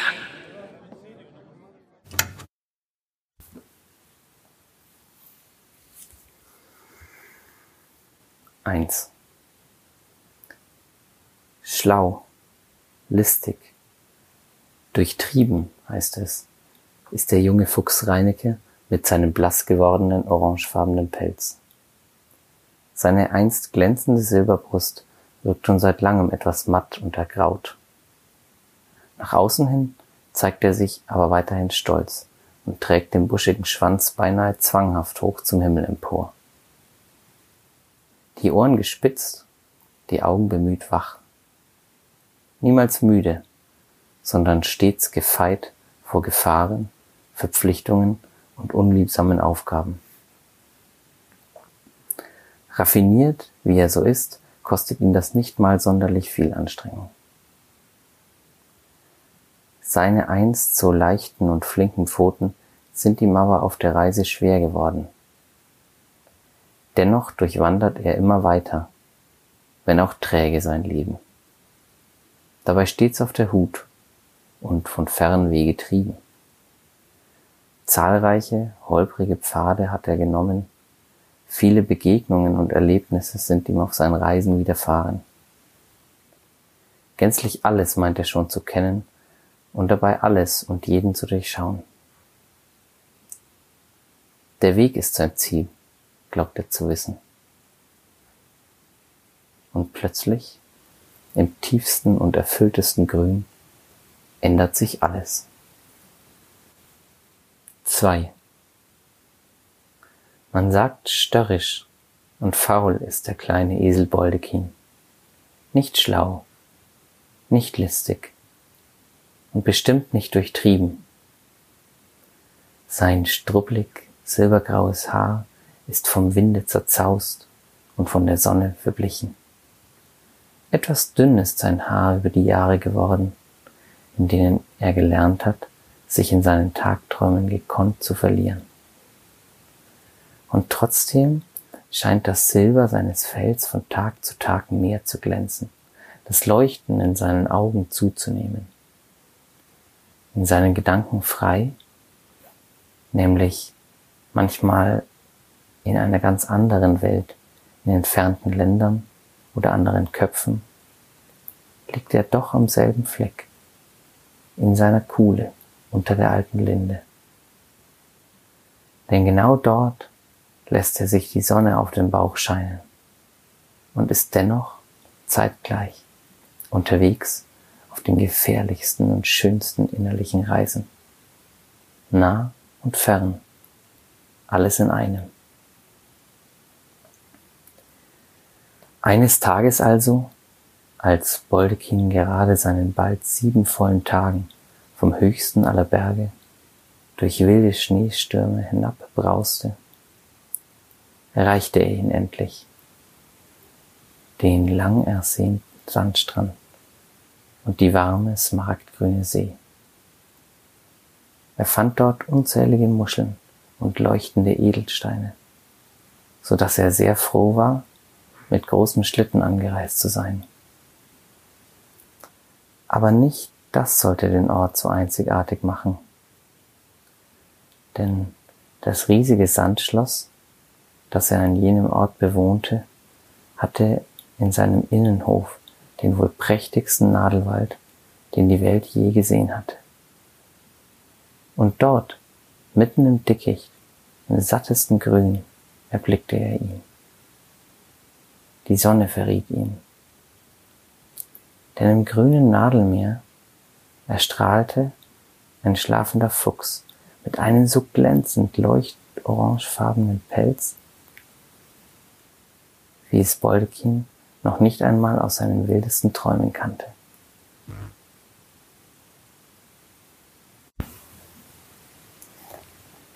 Drei. Tief und fest und völlig frei von seinen sonst stetig kreisenden Gedanken schlief Reineke und bemerkte weder den Esel noch den Schlitten voller unzähliger Muscheln und leuchtender Edelsteine. Verblüfft über die Reinheit des Grüns in den Millionen Nadeln fand er dort ganz unerwartet in sich und bei sich selbst das Gefühl tiefster, echter Zufriedenheit. Ein Gefühl, das ihm völlig neu war. Sein ganzes Wesen schien hier aufzugehen. Und die vielen Pfade, die er genommen hatte, die sich bisher scheinbar völlig willkürlich aneinander reihten, ergaben nun Sinn. Hier will er sein. Hier will er bleiben. Niemals spürte er das Meer. Erst in diesem Grün angekommen, fühlte er die Müdigkeit in seinen Augen und er spürte die Strapazen seiner lebenslangen Reise. Denn nicht listig und getrieben wollte Reinecke einst sein, sondern lustig und dabei durch keinen, auch nicht durch sich selbst getrieben. Mit wahrlich stolzer Silberbrust erfährt er hier den wahren Wert von Freiheit, den er bisher glaubte, nur durch stetiges Reisen zu finden. Erst jetzt, wo er erstmals nicht mehr weiterziehen will, merkte er, dass es die gedankliche Weite ist, die ihm Einlass zu allen schönen und fernen Orten gewährt. Schlau ist der Reinecke, merkt er doch gleich, dass dieser Ort etwas ganz Besonderes ist. Ganz nah und gleichzeitig fern.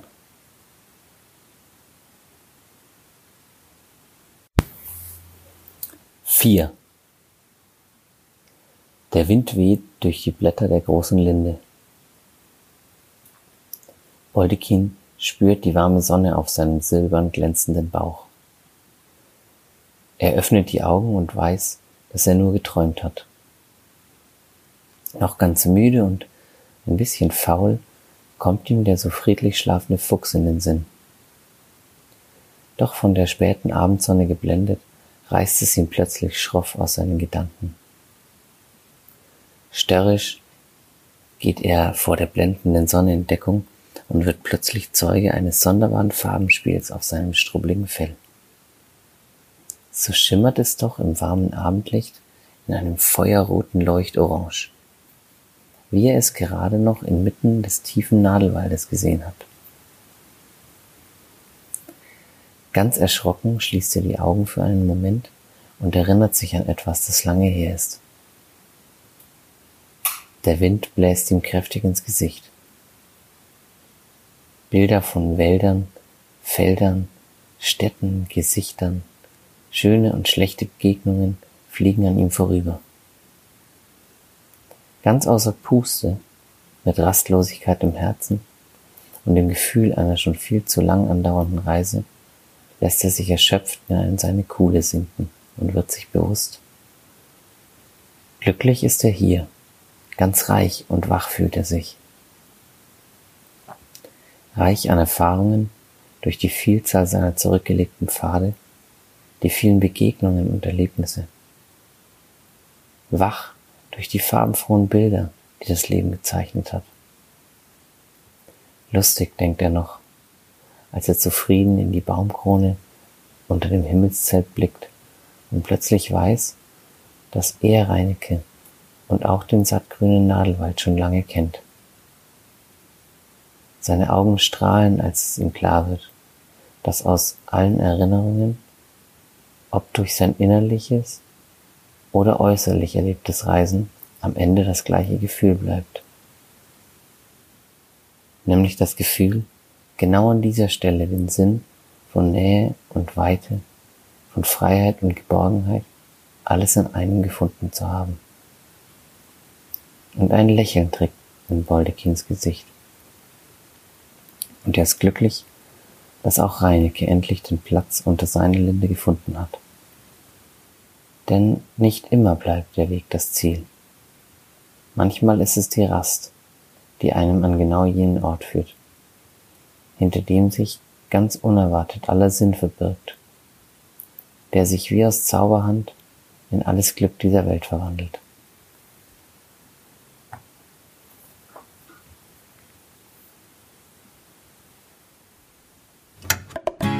Es ist High Noon in der Westernstadt in Schloss Thurn. Ein eisiger Wind weht Blätterzeug durch die Straßen dieser Blätt Blätter und Bretter verschlagenen Bretterstadt. Es ist keine Menschenseele zu sehen, nur eine einsame Gestalt reitet durch die Gassen der Westernstadt. Es ist Kenny Rogers auf seinem letzten Ritt.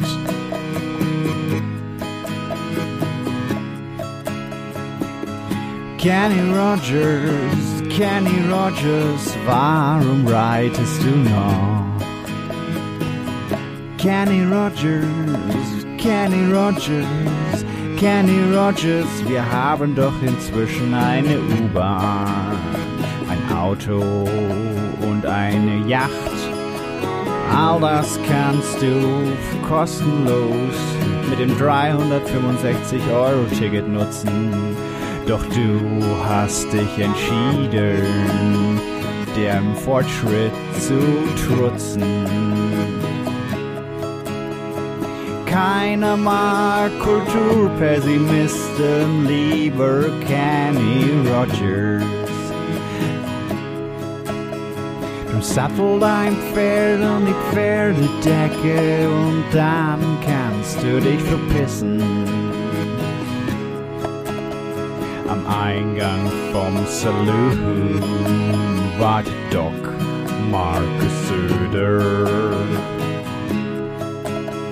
Und wenn du dich weiter dem Fortschritt verweigerst, dann wirst du erschossen, erhängt und auch im Teer und Feder durch die Schwesternstadt gejagt. Denn wir wollen Fortschritt und eine Marsbesiedlung. Kenny Rogers, Kenny Rogers, Kenny Rogers, Kenny Rogers, Kenny Rogers, Kenny Rogers, Kenny Rogers, Kenny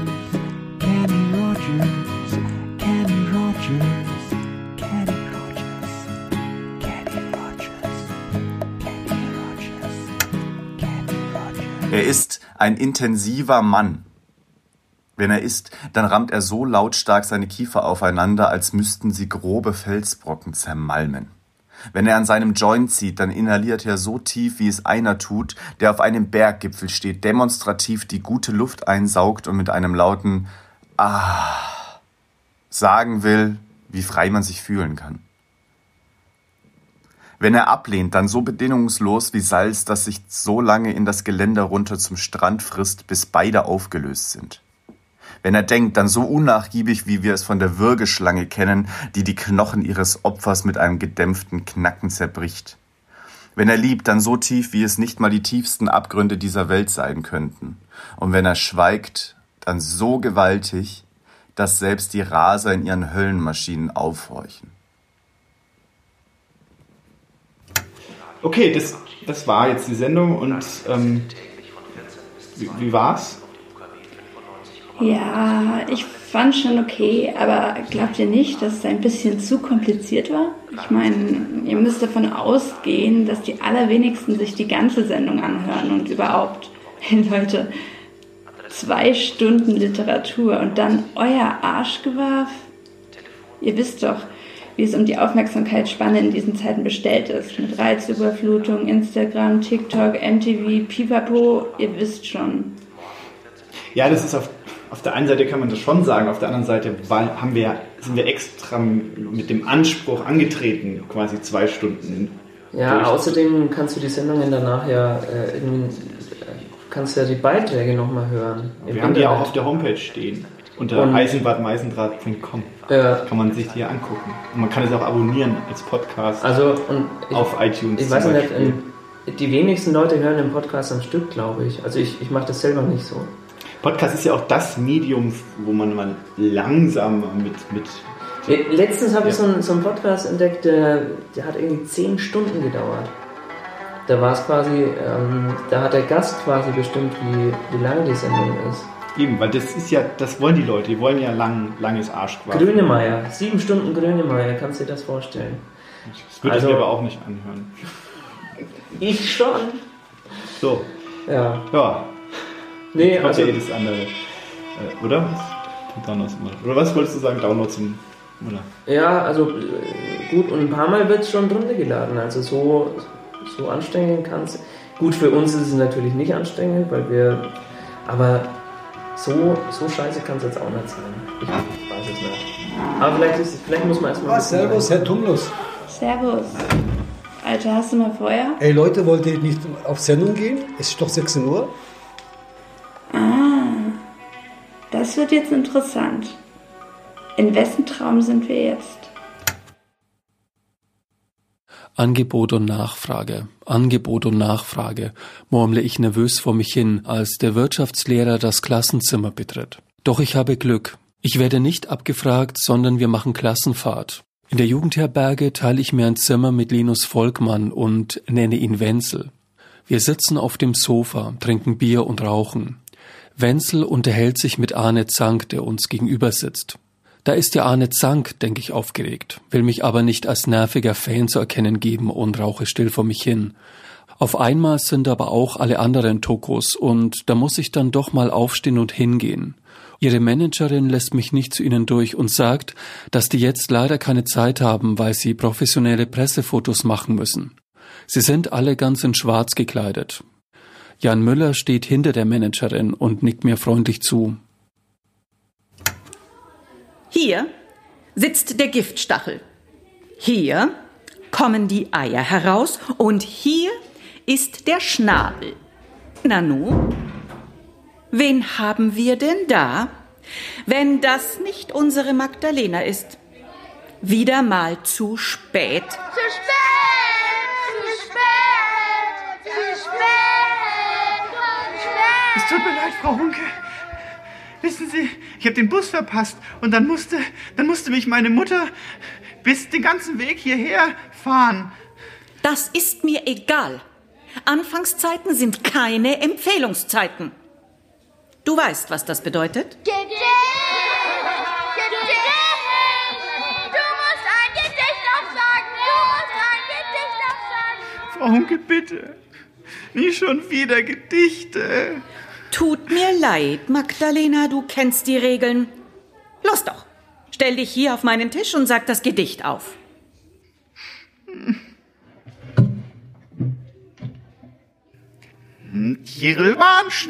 Shanti nrich zaktiv violinev Kishigo nizemik zum Nreilefs der Schnuss erst hinziv. Falsch! Falsch, falsch, ganz falsch!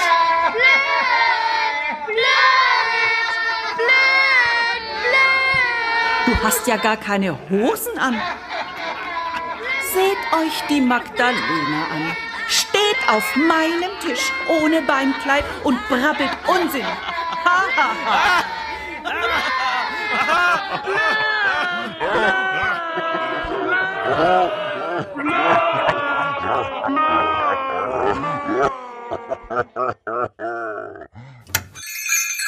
Guten Tag. Guten Tag, wie kann ich Ihnen helfen? Och, ich schaue mich erst mal ein bisschen um. Gerne. Wir schließen zwar um 18 Uhr, aber ein paar Minuten haben Sie ja noch. Oh, dann komme ich doch lieber gleich zur Sache. Schauen Sie mal hier, was ich in meiner Tasche habe. Was ist das? Pflaumen? Eine Dose eingelegte Pflaumen. Sie fragen sich jetzt sicher, was ich damit in einem Musikladen Ja, da bin ich gespannt. Und zwar würde ich da 50 Euro für haben wollen, aber wir können auch noch handeln. Ich glaube, ich verstehe nicht. Also wir. 45. Nein, also wir kaufen hier generell nichts an. Also noch nicht mal Instrumente oder Noten. Aber Konserven gar nicht. Na gut, 40. Ähm, es tut mir wirklich leid, aber ich kaufe Ihnen diese Dose Pflaumen definitiv nicht ab. Und das ist Ihr letztes Wort? Ja, leider. Wir schließen jetzt auch. Wir haben 17.57 Uhr. Drei Minuten habe ich noch. Das ist richtig. Aber Schauen wenn Sie Sie mal, ich öffne die Dose mit einem Dosenöffner, den ich dabei habe. Nein, bitte. Warten Sie es ab. Hier drinnen bitte nicht essen. Da, jetzt ist sie auf. Haben Sie eine Tuba? Tuba? Großer Gott, bitte nicht. Jetzt weiß ich, wer Sie sind. Wir dachten auf der Berufsschule immer, Sie seien eine Urban Legend. Aber es gibt sie wirklich. Und da hinten sehe ich auch schon die wunderschöne Tuba. Sie hätten mir die Dose abkaufen können, aber jetzt wird die Tuba mit leckerem Pflaumen gefüllt. Nein, das dürfen Sie nicht. Ich rufe die Polizei. Das können Sie gerne machen, aber die Pflaumen kommen in die oh Tuba. Gott, nein! Oh Gott, Schatz, was ist los? Scheiße, ich hatte wieder den Traum mit der Tuba und dem Kunden mit den Pflaumen. Hä? Das ist doch erst heute Abend passiert. Ich habe heute Nacht schon mehrmals das Gleiche geträumt. Die ersten Male hast du nicht mitbekommen. Ach Mensch, war es denn so schlimm? Es war diese Hilflosigkeit. Ich konnte nichts machen, stürzte ihm noch entgegen. Aber er muss eine unglaubliche Übung im Werfen von Pflaumendosen in Tubas haben. Voll rein. Das ist nicht deine Schuld. Du konntest nichts machen. Doch, ich hätte mich sofort an die Geschichten über den Verrückten erinnern können, als er mit der Pflaumendose anfing. Aber erst als er Tuba sagte, klingelte Ja, es. aber was hättest du machen können? Ihn angreifen und sie ihm abnehmen?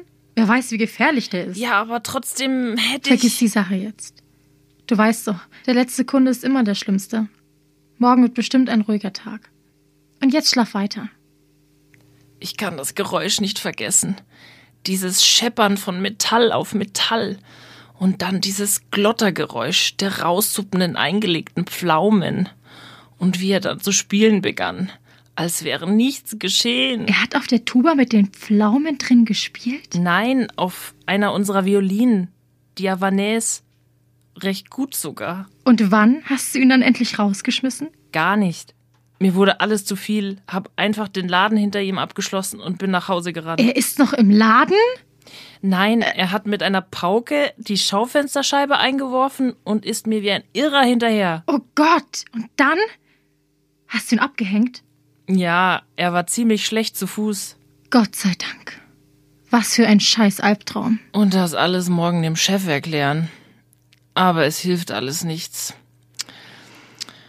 Ich versuche noch ein paar Stündchen zu schlafen. Ja, genau. Mach das. Du, ich mach uns mal ein bisschen das Fenster aufkipp. Frische Luft tut immer gut.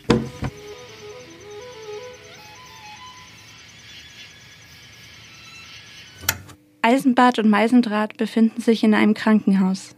Alles ist weiß und grell. Sogar so grell, dass die Augen schmerzen. Die Fliesen sind sauber, so sauber, dass man darauf ausrutscht. Es ist keine Menschenseele zu sehen. Der Geruch nach Desinfektionsmittel dringt sich durch ihre Nasen durch. Alle Zimmer sind verschlossen. Die beiden betreten nun ein Krankenzimmer, das einzige Zimmer ohne eine Tür. Sie sehen ein Mädchen im Krankenbett. Beim Anblick des Mädchens bekommen Eisenbart und Meisendraht pure Gänsehaut und Angst. Todesangst. Das Mädchen ist wie eine Marionette an Kabel und Schnüren befestigt. Ihre Beine sind aus Holz, ebenso ihre Arme und ihr Hals. Das Mädchen bemerkt die Männer und dreht den Kopf ganz leicht zu ihnen hin. Dabei kratzt ihr Hals aus Holz. Die beiden erstarren und wissen nicht, was sie tun sollen. Plötzlich steigt das Mädchen mit schnellen und rasanten Bewegungen aus dem Bett aus und rennt humpelt und heiß auf allen Vieren auf Hartmut und Magdalena zu. Sie schreien und rennen davon. Sie rennen durch den Gang. Doch es ist nicht leicht. Das Licht ist zu grell. Sie sehen nicht, wo sie hinrennen. Der Boden ist zu rutschig und sie fallen ständig hin. Das Mädchen kommt immer näher. Plötzlich brechen die Fliesen unter ihren Füßen weg und der gesamte Boden gleich mit. Die Moderatoren stürzen in die schwarze Tiefe, es gäbe es keine Erde mehr. Sie landen in einer dunklen Grube. In dieser Grube steht eine weiße Leinwand. Am Boden liegen Leinwandfarben. Eine dunkle Stimme ertönt aus dem Nichts. Die Lösung steht vor euch, so weiß. Ansonsten dreht ihr euch im Kreis, bis der Tote euch erreicht und das Leben euch entweicht. Die Farben sind die Hoffnung pur.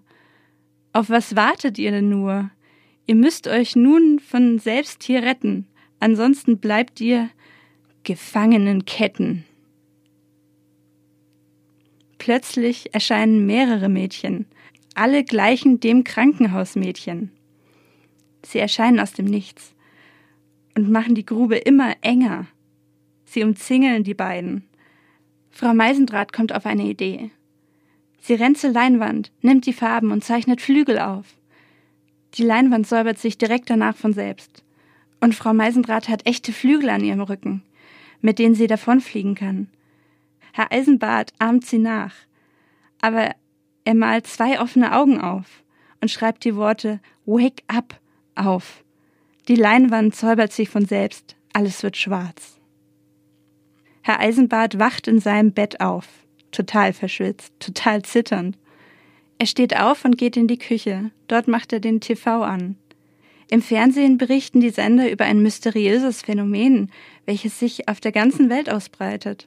Überall auf der ganzen Welt ploppen aus dem Nichts weiße Leinwände auf. Auf denen steht immer das Gleiche. Be ready. Der Mann schaltet den Fernseher aus, bis er bemerkt, dass hinter ihm eine weiße Leinwand steht. Am Morgen das Reh. Es schüttelt die Winternacht als reif aus dem Fell. Frühjahrssonne zeigt, mehr als erstarrtes Wasser sind Eis und Schnee nicht. Die Hüllen fallen zu lassen, das träumt im März der Palmkätzchenbaum. Kinder, Frau Meisendraht. Kinder? Ja, haben Sie schon mal drüber nachgedacht, äh, dass wir neue Zielgruppen erschließen? Ich weiß nicht, ob die Kinder. Kinder jetzt für unsere Sendung Kinder. das ideale Zielpublikum. Also wenn man sich die de demografische Zusammensetzung auf unserer Podcast-Seite anschaut, dann sind die eher unterrepräsentiert. Ah, ich sehe schon, Sie haben Ihre Haushausaufgaben gemacht. Bitte was? Das war nur so eine Idee. Fuchs und Kranich, Fuchs und Kranich,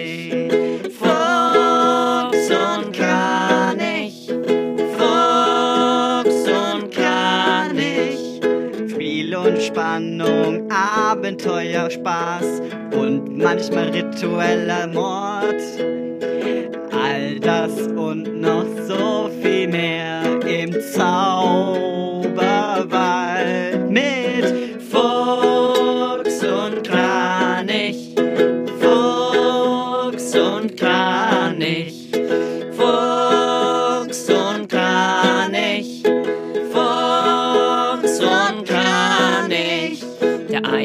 einen Schnabel, der andere einen Schwanz, doch beide können sich gut leiden. Goethe hat die Geschichte aufgeschrieben. Jetzt seid mal schön gespannt, was heute passiert bei Fuchs und Kranich. Fuchs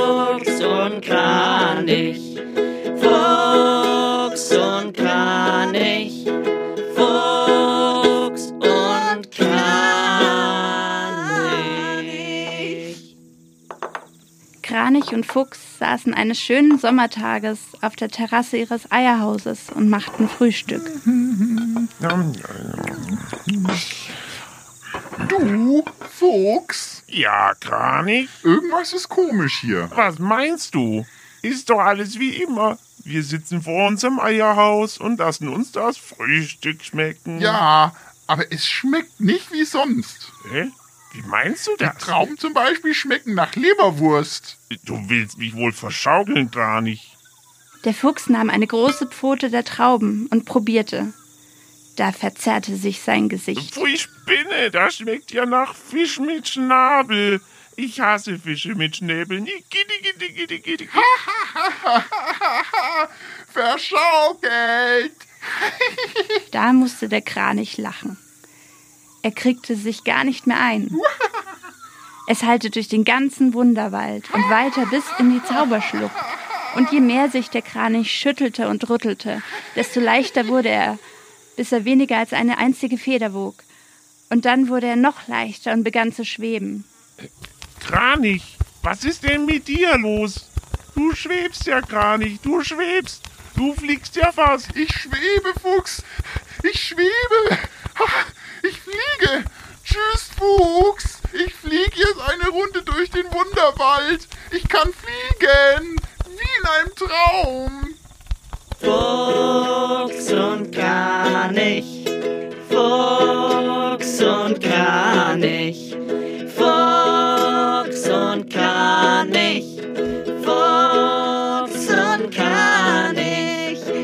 Habt ihr aufgepasst?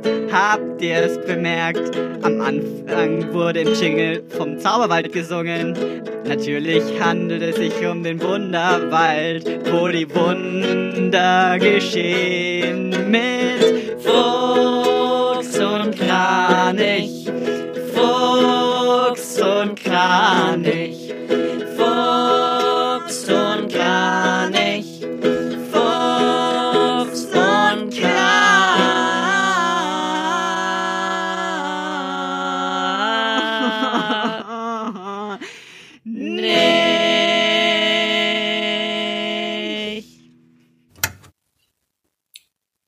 Der Abendwind. Der Abendwind hat viele Stimmen. Ein Röcheln, ein Flüstern, ein Flehen, ein Drohen, ein Rufen, ein Schreien. Schlaflos auf dem Bett, über dem aufgeworfenen Laken darunter du, mein Gesicht begraben in den Händen. Der Abendwind und seine vielen Stimmen mit mir, aber gegen meinen Schlaf, auch gegen deinen Schlaf, doch nun deine Stärke stärker. Meistens, wenn er mich besucht, meine Schwäche stärker, so auch heute. Der Abendwind, ohne Einladung und doch bei mir, bei dir, ohne Vorankündigung, ohne Anklopfen und doch bei uns. Unser Haus in der Dunkelheit, in der Einsamkeit, ich als einziges Lebenszeichen an diesem Ort, doch kein Leben, keine Zeichen, keine Lebenszeichen für ihn, nicht in dieser Nacht. Kein Schlaf möglich, der so etwas erschaffen könnte. Unser Haus in der Dunkelheit, ich in der Einsamkeit, du in der Sicherheit, zwei von dreien umgeben von Wind, die Stimmen des Abendwindes, so zahlreich, so kalt, so bedrängend, so alleingelassene Ohren, so alleingelassene Fingerspitzen ohne Unterstützung anderer Sinne, die Augen in Händen, ein Röcheln, ein Flüstern, ein Flehen, ein Drohen, ein Rufen, ein Schreien. Das Bett leer und aufgewühlt, auf meiner Seite, die letzte Wärme hinfort ins ferne Exil, meine Fingerspitzen an der Stelle, an der noch Wärme, an einem Teil von dir, an dem Teil von dir, hellhörige Fingerspitzen, noch immer verborgene Augen, genau wie dein Rest, der Rest, den ich ansprechen kann. Hörst du mich? Hörst du ihn? Meine Fragen unbeantwortet, kein Rest, kein ansprechbarer Rest, meine Fingerspitzen zurück in die Kälte zu einem Teil von mir, auffindbar, selbst mit vergrabenen Augen. Hörst du ihn? Unter meinen Augen nun der Untergrund, nackte Haut auf abgelaufener Baumwolle, die Augen nun aus den Händen, offen, wachsam vor dem vorhanglosen Fenster. Damals deine Schwäche stärker, und hinter dem gesprungenen Glas kraftvoll, unsichtbar, unüberhörbar, wie kannst du nur schlafen, Abendwind, der Abendwind, die Stimmen des Abendwindes, deren Wunsch so nah, deren Wunsch schon immer ein Befehl. Das Fenster offen und störrisch, kurzzeitig lauter noch als alle Stimmen, die Nacht nun innen, die Dunkelheit als Wärmeräuber, als Windgastgeber, als Stimmenbringer, der Abendwind auf meinen Fingerspitzen, eine willkommene Kühle, der Abendwind um meine Ohren, eine willkommene Hitze. Doch das Fenster nicht groß genug für ein Röcheln, ein Flüstern, ein Flehen, ein Drohen, ein Rufen, ein Schreien. Heiße Ohren in ausgekühlten Händen, keine Ruhe, aber ich, umschmeichelt vom Abendwind seinen Stimmen und er von mir, die Fingerspitzen also am Türknauf, nackte Haut also auf feuchtem Gras, nutzlose Augen also unter sternenlosem Himmel, ruhelose Ohren also inmitten des Abendwindes. Ich kann ihn besser hören. Und es gefällt mir nicht, was er sagt, wie er es sagt, warum er es sagt. Unser Haus in der Dunkelheit, ich in der Einsamkeit, der Abendwind keine gewollte Begleitung, der Abendwind kein Leben, kein Zeichen, kein Lebenszeichen für mich, nicht in dieser Nacht. Mr. McCarthys alte Worte, wo keine Menschen leben können, ergeht es den Göttern nicht besser. Deshalb die Flucht, deshalb ihr Exil, deshalb ich noch hier. Nackte Haut noch immer auf feuchtem Gras, nun in richtig falscher Richtung. Die Fingerspitzen erneut am Türknauf, ich nun innen, er außen. Es gefällt mir nicht, was er sagt, wie er es sagt, warum er es sagt. Ich also zurück im Raum, einst Hort unerschöpflichen Schlafes. Das Bett leer und aufgewühlt auf meiner Seite, die Wärme hinfort ins Exil. Meine Fingerspitzen an der Stelle, an der noch Wärme vor wenigen Augenblicken oder Nächten an einem Teil von dir, schließlich, wie vorherbestimmt an dem Teil von dir, dort, damals, meine Stärke stärker. Und nun, unklar, wo die Decke, die letzte Wärme, wohin, bereits auf jeder Seite, ins Exil. Wie kannst du nur? Ich zurück in der Kälte, hörst du mich? Augen verborgen, ohne Hilfe der Hände, um dem Abendwind, um seine Stimmen zu verstehen. Besser, endlich, endlich Schlaf. Dieser verdient, der endliche Schlaf schließlich verdient. So, Herr Eisenbart, und hier erscheint mir der ideale Moment, um nochmal auf das Thema Träume zurückzukommen. Ja. Also, Träume in der Literatur. Ja. Sie als Professor haben dazu doch bestimmt noch einige Sachen beizutragen. Ja, sicher. Also äh, Träume, Träume äh, in der Literatur. Ja, also da fällt mir ein, erst gestern habe ich einen Traum gelesen. In dieser großen äh, Wochenzeitung, wie heißt die noch gleich? Tempus Pr äh, Pr Printemps. Ach nein, das war ja, das war Paris 1944. Wie die Zeit vergeht, ja, ja, die Zeit. Hier, die, die Zeit, genau. Äh, Und die hat doch so ein, ein Magazin. Sie wissen schon, eines von, von diesen Designer-Dingen für die ewig jung gebliebene Gesellschaft von heute. Naja, wie auch immer. Auf jeden Fall, die haben so eine Rubrik, die nennt sich Ich habe einen Traum. Äh, Und darin berichtet jede Woche irgendeine mir völlig unbekannte Person äh, des angeblich so öffentlichen Lebens von ihrem äh, Traum. Das sind vielleicht wirre Geschichten, ich sag Ihnen. Da blickt man ja oft überhaupt gar nicht mehr durch. Hier, dein Whisky. Und, und was hat denn dieses Magazin jetzt mit Literatur zu tun? Hm, Noch eins bitte. Ganz viel hat das mit Literatur zu tun.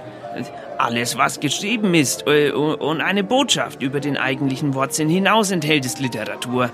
Ich glaube, da irren Sie sich, Herr Professor. Doch, doch. Äh, Schauen Sie nur einmal. Ihre Füße. Meine Füße? Ja, ja, die da so lustig unter Wasser plätschern. Die sind wie die Literatur. Heben Sie mal einen Fuß aus dem Wasser. Sehen Sie? Er ist glatt mit einigen winzigen Härchen. Sie erkennen die Umrisse der Zehen und der Nägel und können sogar einzelne Falten in der Haut ausmachen.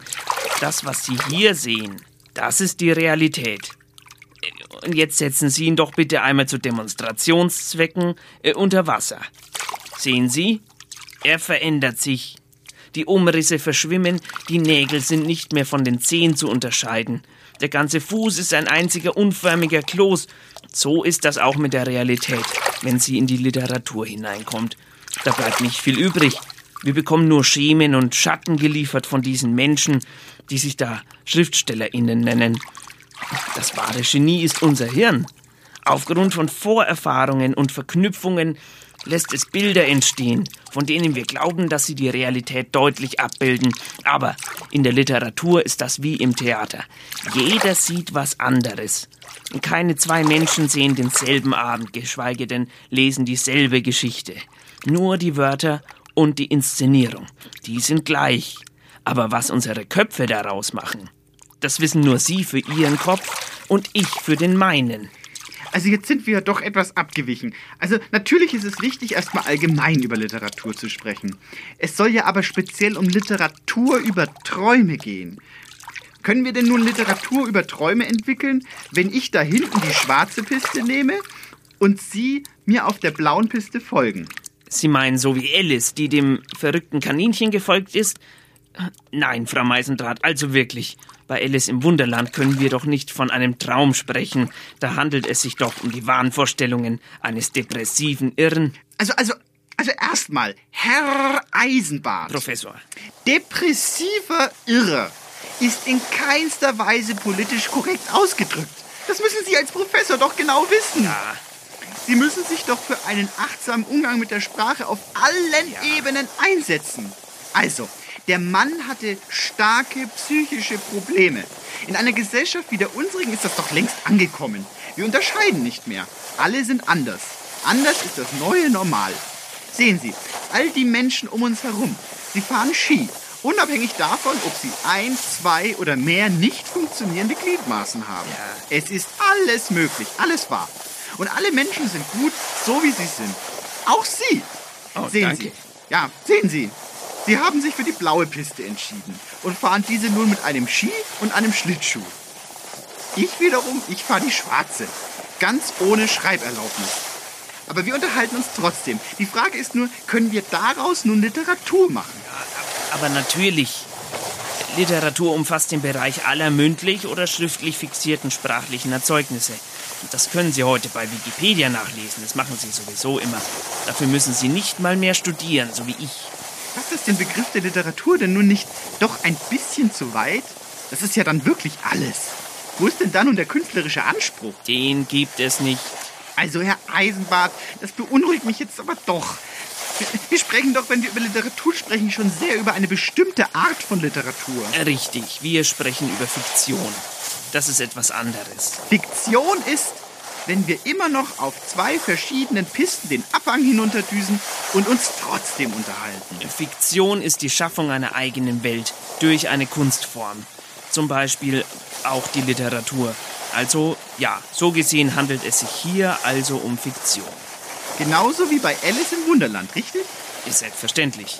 Dieser ganze Wirrwarr kann nur in einer anderen Welt stattfinden. Das ist auf keinen Fall wahr. So ein schreckliches Buch. Nun ja, Ihre persönliche Meinung hat hier vielleicht eher weniger Platz.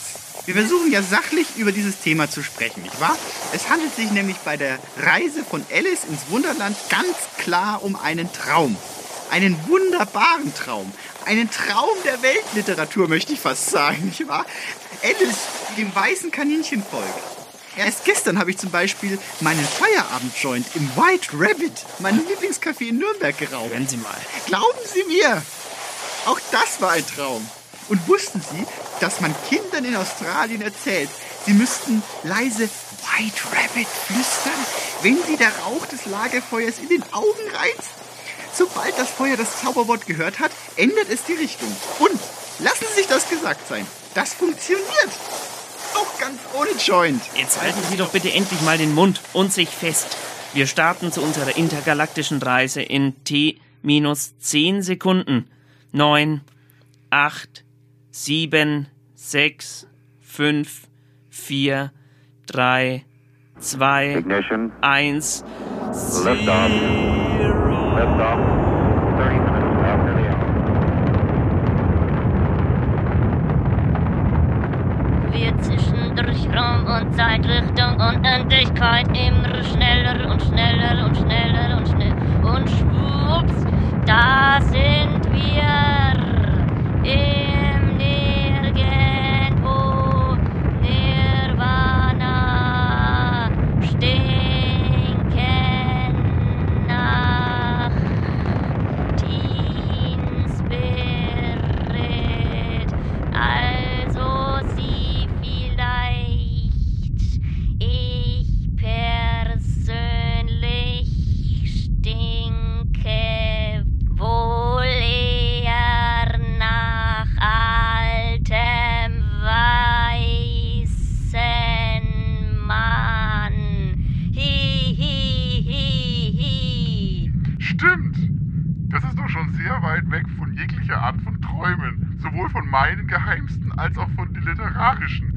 die wir seit geraumer Zeit zu sprechen versuchen. Also dieser Weltraum. Was bringt uns denn jetzt das für die literarischen Träume? Nichts.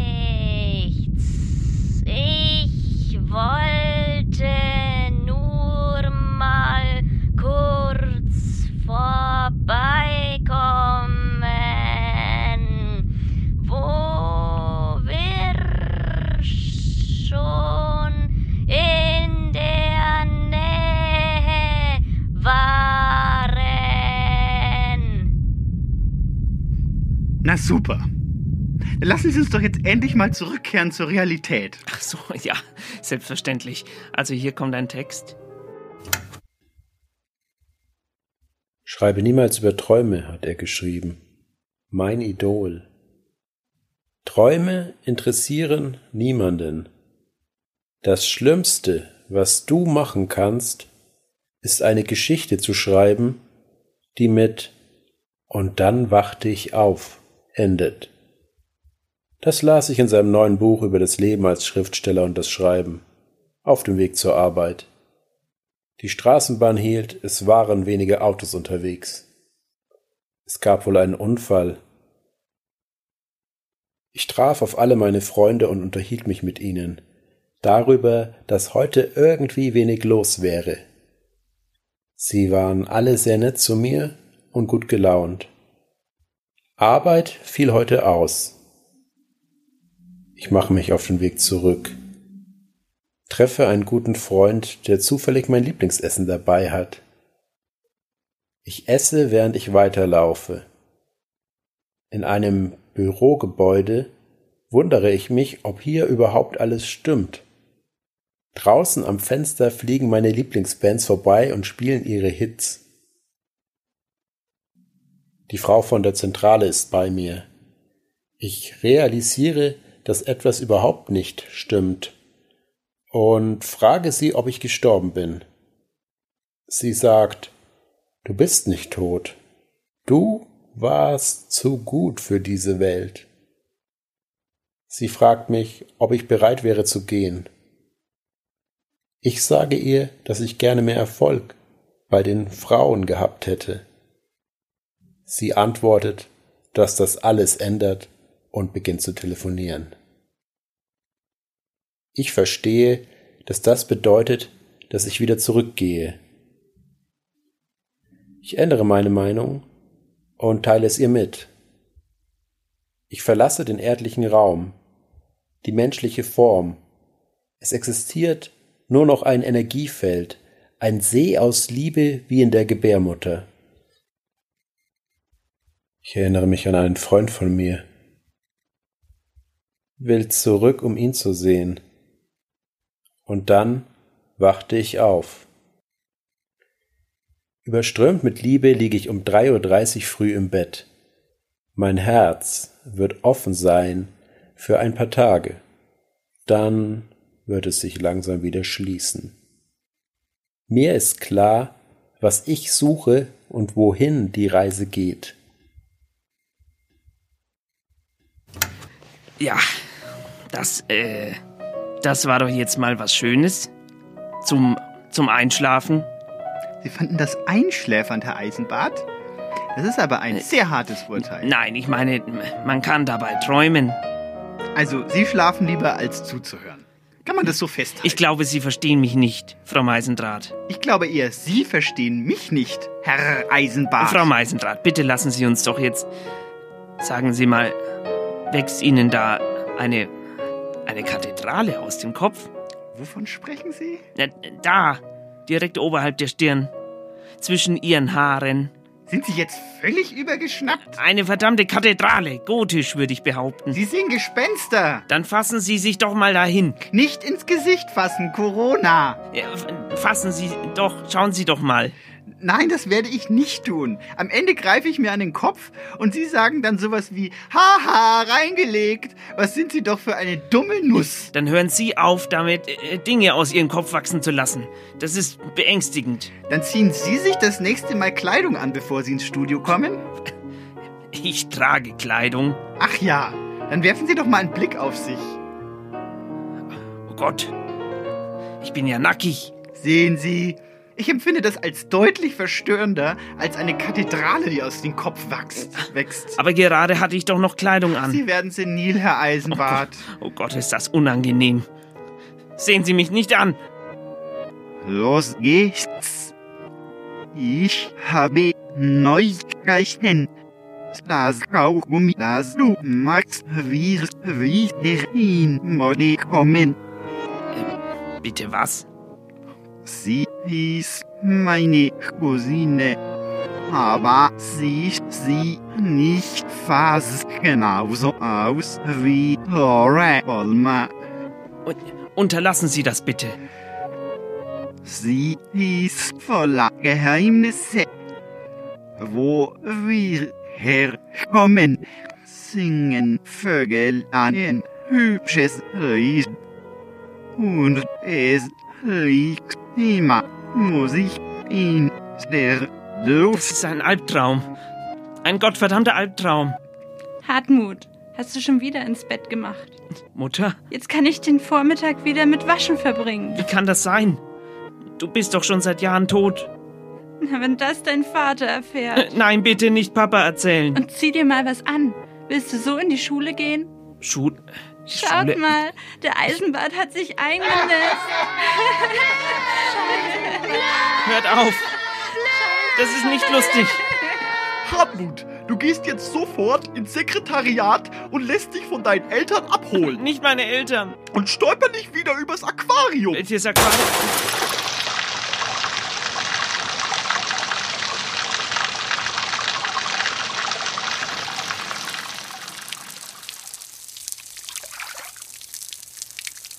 Raus aus dem Wasser und antreten. Verzeihung, ich, ich glaube, ich bin hier falsch. Entdeckung, Sie Rollmops. Das ist keine Radiosendung mehr, sondern purer Ich Ernst. verstehe nicht. Ich, ich bin doch Verweigerer. Es geht hier um Unterhosen. Der Feind hat durchnässte Unterhosen gefunden, die wir schnellstmöglich zurückerobern müssen, ehe jemand etwas davon mitbekommt. Aber doch nicht mit Gewalt. Gewalt ist die einzige Lösung, um eine langweilige Story an ihren Höhepunkt ein klein wenig aufzupeppen. Haben Sie schon mal den Steppenwolf gelesen? Die gleiche Scheiße, nur dass wir besser bewaffnet sind. Und jetzt nehmen Sie das Gewehr und schießen Sie! Schießen? Ich? Okay. Wo zielt man damit? Oh, okay. Wow. Fühlt sich besser an, als die Spots von Deal Defense versprochen haben. Stirb! Motherfucker! Stirb! Sehr gut. Aber verpassen Sie nicht den nächsten Beitrag. Schnauze! Ich habe noch ein paar Seelen zu ernten. Dann werde ich Sie wohl unterbrechen müssen. Denn der nächste Beitrag kommt jetzt. Äh, welcher Beitrag? Flirrende Sommerhitze, ein altes Bauernhaus, hohes Gras und Mondblumen. Der kleine Bach im August 1969. Augen schließen sich. Leben, erzähl mir von dir. Kindheit, Konformität, alles ist möglich. Ich betrete mein Haus, sehe eine alte Holztreppe, geschlossene Türen, kalte Fliesen, Stille.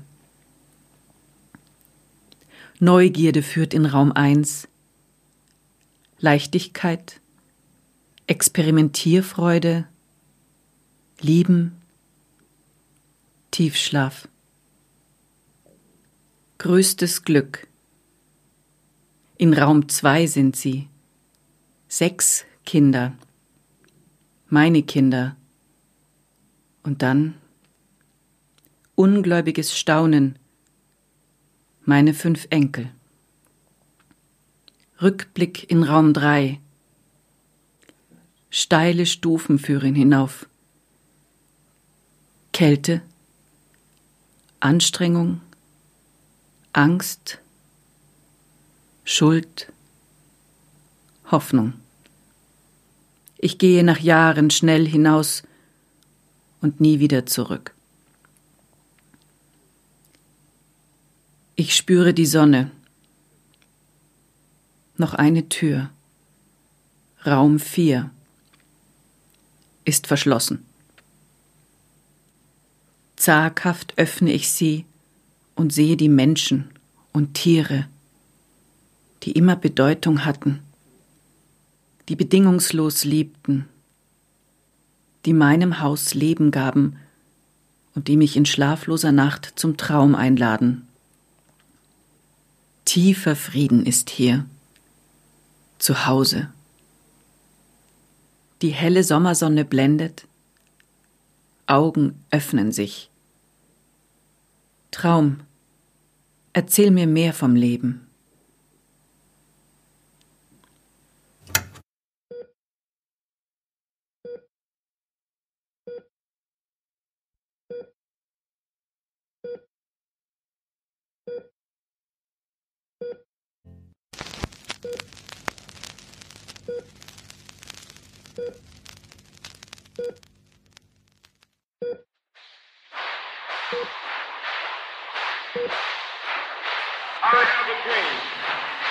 Ich war Hamlet. Das ist mein Traum.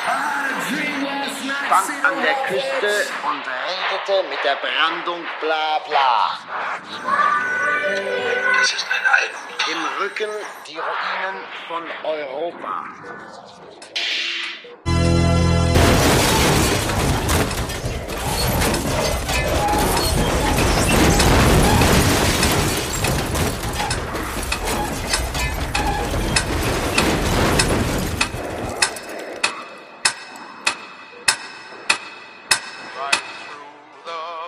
Ich bin wach.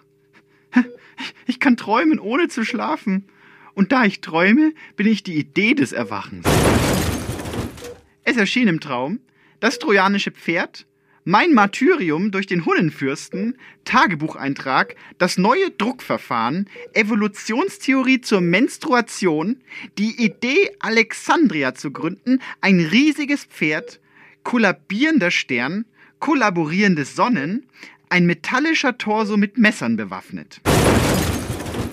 Ich erwache als Odysseus und Homer, als die heilige Helga oder Vera oder die andere, Gordoner und der erträumte Franklin, als die in den Träumen verschwundene Margaret Prophet, Prophet. Ich bin der große Alex und erträume mit Liebeskraft das Buch schwarzer Künste. In Liebe H.P. Baxter. Im Hollywood bin ich James und die österreichische Tötungsmaschine. Zurück ins Dämmer. Nur dämmern. Im Zustand, der Bleiern auf der Zunge schmeckt und Blüten aus meinem Hirn heraustreibt. Schlaf. Kindlein. Schlaf. Kindlein. Schaf. Kindlein, Schaf. Eins, zwei, drei. Ein kleines, Vier, geflügeltes Wesen tanzt auf dem marmornen Hügel der Venus und lacht. Konfabulation wurde ihm im Prozess neun, vorgeworfen zehn, und ich für schuldig elf, befunden. Zu Recht, zwölf, nehme ich an. 13, Zu Unrecht wäre nur eine schmale Grenze, 15, eine Membran, 16, die mir wie chinesische Seidennudeln die Kehle hinabgleiten. 19, Hm. 20, Und vom Drachen für das Todesurteil gejagt, fliehe ich hierher. Ich träume in Serie, in aufeinander aufbauenden Abfolgen, Wiederholungen, Mustern, Spiralen, die sich im Wandel befinden. Dieses Haus, immer bin ich in diesem Haus. Ein riesiges Labyrinth, Wahl mit tausend Zimmern. Das Meer rauscht und ich folge unmöglichen Treppen, Spiralen, die sich im Wandel befinden. Und ich spreche mit ihm. Noch einmal. Kindlein. Ich sitze bei ihm, atmender Samovar. Tee aus Eisen, jage ihm nach. Rasputin spricht an meinem Krankenbett. Rasputins Worte sind Balsam. Der Vater, vor dem ich mich fürchte, die Mutter, in die ich mich zurücksehne. Ich esse von ihm. Dann schnitzt er mir aus meinem Knie ein paar Flügel und stößt mich triumphierend die Klippe des Hauses hinab in die Arme der geifernden pechschwarzen See. Ich bin erwacht und erträume die Idee. Bin ganz erlöst von meinen Träumen, niemand sein zu müssen, der Albtraum jedes Olymp-Bewohners. Himmel meiner schlaflosen Augen. Am Broadway glitzern die Laternen, die der Sandmann mit Sand gestreut, bis aus einer kleinen Geschichte, einer Anwandlung, eine Manie wird und ich davon einschlafe, sanft gewogen zu werden. Nicht gegen Gold und Gewicht, sondern nur der Bewegung nach, sanft schaukelnd.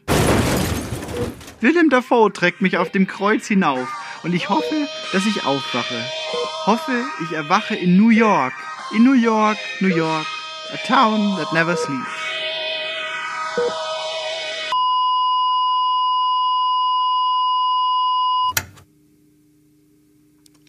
Wenn ich nachts nicht einschlafen kann, stelle ich mir vor, ich sei ein Schlagzeuger und säße an einem mordsgroßen Drumkit mit einem Haufen Tomtoms, Stücker 30 Becken schillerndster Bauformen und freilich zwei Bassdrums für Double Bass.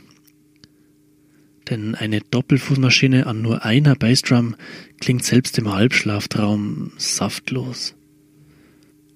Dann spiele ich die verrücktesten und vertracktesten Takte und Fills und Loops sauschnell und Jazzprofessormäßig, so dass kein Mensch mehr weiß, wo hinten und vorne ist.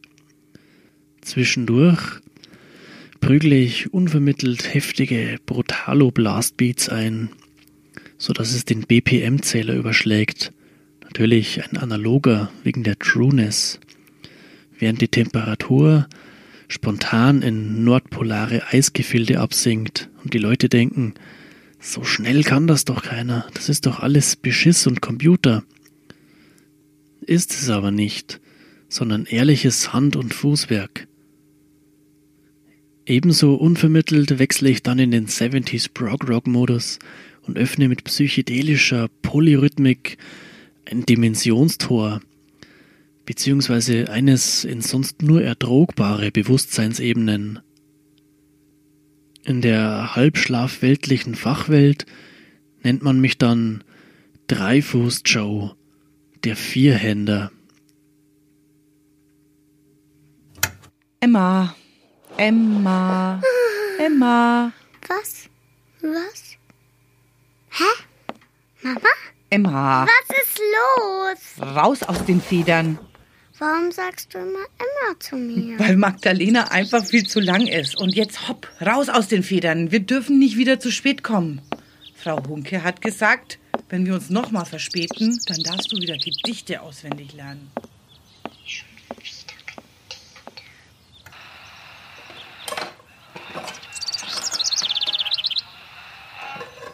Frühstück ist auch schon fertig. Was gibt's denn?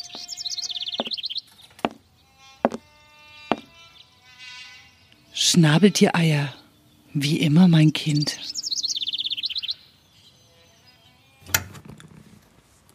Die Wunde entzündet sich und breitet sich aus, wird gemein, frisst hungriger, brennt heißer, wird zum Thema, wird zur Aufgabe, stellt die Frage, ob ich mich ihr widmen sollte und zuhören.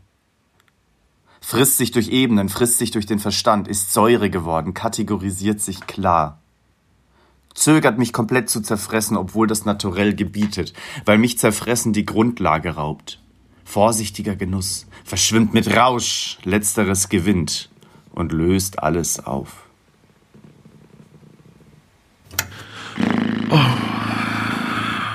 Das, ja. Also das, das war. Das war. Finde ich auch. Find ganz deine Meinung, Bruder. Aber unsere Filme werden verrissen? I feel you, Brudi. Mir ist, mir ist echt, ich weiß nicht, mir ist nach Heulen zumute. Ich weiß auch nicht. Wollen wir.